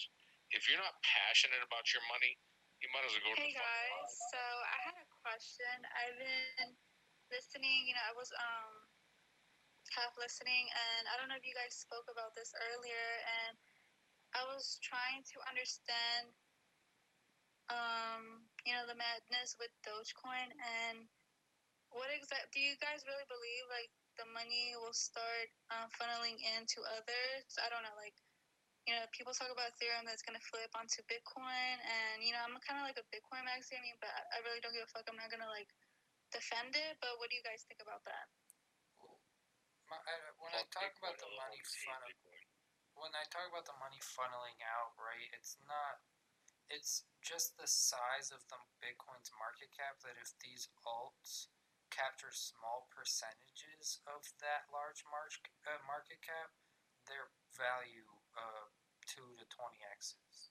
So that that's the theory, right? Is that if people start losing faith in Bitcoin as the king, right? Just small percentages of that money rotating out can cause huge changes in the market for things like Ethereum and other coins. But it doesn't necessarily mean that it's failing. It's just that the money in there is so large that small percentages of it moving also move other things drastically. I'm going to tell you two things that I saw out, you know, in Twitter and, and all the, you know, uh, interfaces that I deal with, man. One is that, you know, I don't know if it's FUD or not, but SpaceX is looking at, you know, doing a moon mission and they're going to call it Doge One. You know, then you got Elon Musk. He, he's promoting Bitcoin and then he shits on it and says, you know, it's just not good enough for to buy our Teslas, right? Then he tweets again, we're looking at, you know, working with Doge developers. Who the fuck are Doge developers, man? I thought the only particular developer they had left the project, unless I'm mistaken. So if he's going to use that to fund the moon mission, then you, you- you're sure in the fuck going to look at Doge going over ten dollars.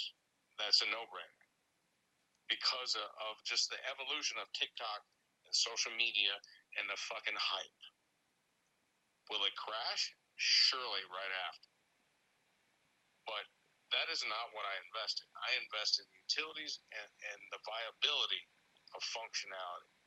And I look at the, the visionary aspect. The main issue I don't think is uh, is you know necessarily Bitcoin going to, to zero. I think I don't, I don't necessarily agree with uh, Su Zhu on that. I don't think that Bitcoin goes to zero if we if we flip it. Um, I'm I'm I'm not a Bitcoin maxi by any means. Um, like I I may have dot ETH in my name, so obviously I'm not a Bitcoin maxi. Um, but like Bitcoin got us here, and um, Bitcoin is, is very simple, and that simplicity is, is really powerful. I think, and I think that the the main issue is is one of narrative. You know, um, temporarily flipping. You know, like say for example, like ETH temporarily flipping Bitcoin uh, could could maybe be an accumulation method for Bitcoin, where um, people are uh, you know using that opportunity to uh, for the money that's flooding out of Bitcoin into ETH during that inevitable. You know, if it flipped, I think a ton of money would flood to ETH. Um, and so I think that you know that could be an accumulation tactic, letting um, ETH flip Bitcoin, uh, and that's what I would hope. But I don't know if you could really do that with Doge. Like it'd be so delegitimizing to let Doge flip Bitcoin. Um, and Doge is, I mean, they're actively committing an attack on Bitcoin's market cap right now. Um, you know, it's just a Bitcoin fork. Um, everybody knows that. It's starting to become clear that's what's happening. And I think Doge, you know, you choose Doge because it has that really high issuance rate to where as long as you have uh, pretty good control of the mining over Doge, and as long as you have good existing supply control, it doesn't really cost much to mark it up. Um, you know, the cost of, of raising something's market cap is is just owning enough of the supply to where um, sellers can't ever, you know, the more supply that, that is owned by holders than sellers, the easier to mark it up. You know, there's no one that you have to buy from um, in order to, there's no taking profit away if they're not selling, and so it's, it's much cheaper. Um, so I think that's part of the, the reason that's probably being done. And then, you know, if it goes too far, then you start to see some, some older holders might start to, to, to cash out over to it. And letting a meme currency get the number one market cap, um, I guess could be seen as a, a you know hurting the the overall value narrative of crypto. Um, but I think that in reality, what it is is it's a uh, you know it's a evidence of how shitty market cap is as a metric. Market cap doesn't fucking make any sense. Like it literally just doesn't make any sense, and we have to find some other metric to determine value. Um, because you know someone just it's very basic math. It's just oh there's you know one million coins and each coin is fifty thousand, therefore the market cap is a trillion or you know whatever. It, it's so dumb. It doesn't make any sense because it doesn't matter. You know, price. I, I say there's a lot that price is like a you know supply. It's a it's a, a equilibrium between supply and demand, but what I really mean is uh, price is an equilibrium between effective supply and demand. Like it doesn't matter how much supply there is; it matters how much how many people are willing to give supply to the market. Um, and so that's what we're running into with Doge is that uh, there's a ton of supply, but there's not many sellers. Uh, all that supply is is in people that uh, that want it to keep going up, and so that's the the issue is that we don't. I don't. I'm not sure that the the core.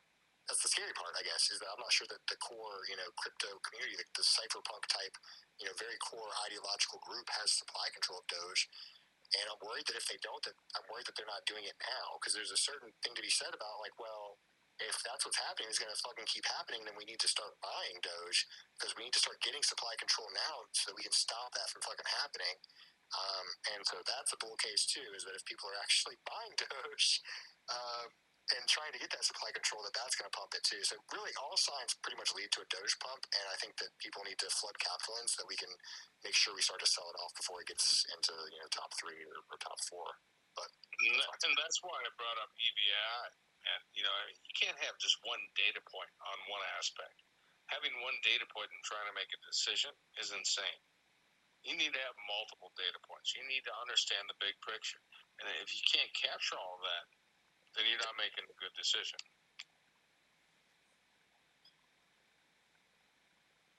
Yeah, I 100% crypto. Um, I think at this point, guys, I, I, this has been like a super base conversation. I do want to close it out. Um, Ultra, any any last thoughts for the audience you want to leave them with? Uh, I think I, I said a lot. you guys went ham. You guys went ham on this episode, guys. Um, this has been super based. Ultra, I just wanted to thank you for coming on on the space, laying down so much alpha for all the listeners. It's been insane. I think at one point we had over 100 listeners in the space, guys. Insane. Um, thanks to all the speakers that came on and contributed. Thanks to all the listeners, guys. If you've been in here from the start, it's almost been three hours of content, so that's insane. Uh, for everyone new, guys, we do this Sunday through Thursday weekly at 10 p.m. Eastern, 8 p.m. Mountain Time. Every single week, we're always bringing on different guests. Sometimes we'll have more casual episodes. Sometimes we'll bring on special guests like Ultra to come on the show. If you guys want to, if you guys have any suggestions um, around who we should bring on, what we, what we should be doing, feel free to DM myself or Connor or Super High, anyone involved in the base space project. Uh, we'd love any feedback or um, you know suggestions of what, what we should be doing with the community. Um, and uh, for all the OG base space people in here, we are actively working on the Discord. Um, expect that to launch this weekend uh, for OG listeners and OG speakers, and we'll slowly be rolling it out uh, to the community over time. So definitely, definitely look out for tweets around that, and also be on, on the lookout for Sunday, guys. We already have a really sick lineup for next week in terms of speakers. Really, really excited to get that moving and grooving. Yeah, hey, I wanted to say this has been the most intriguing, most energizing base space that we've had so far, in my opinion. I, I agree. So thank you, Ultra, for bringing a really interesting topic on, and I, I really do think the whole Toshimon thing is super interesting. Like I was telling you, I played Pokemon as a kid, so I'll definitely be checking it out. Um, and I'm glad Connor recommended bringing you on. Connor was actually the one that reached out to us and was like, "Hey, we should bring him on. He's super dope, has a really good project."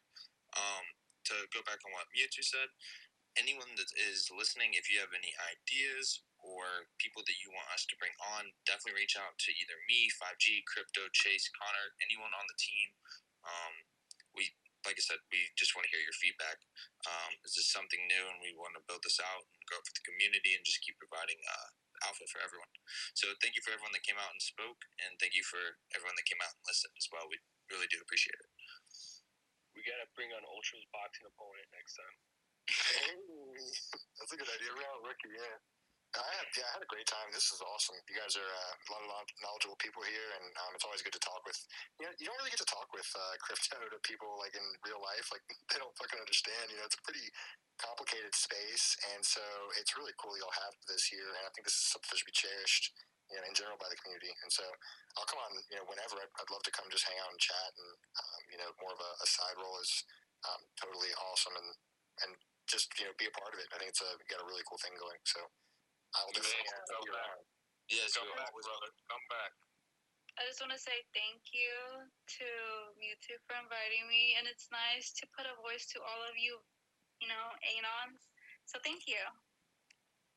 Yeah. Yeah, Uh, oh, sorry, me too. I was just gonna say thanks, Alex. Thanks everyone for coming on. Uh, uh, Alex, one quick thing: we do record these. Is it okay if I uh, we upload these to the Base Space channel? Anything you said tonight? A lot of alpha.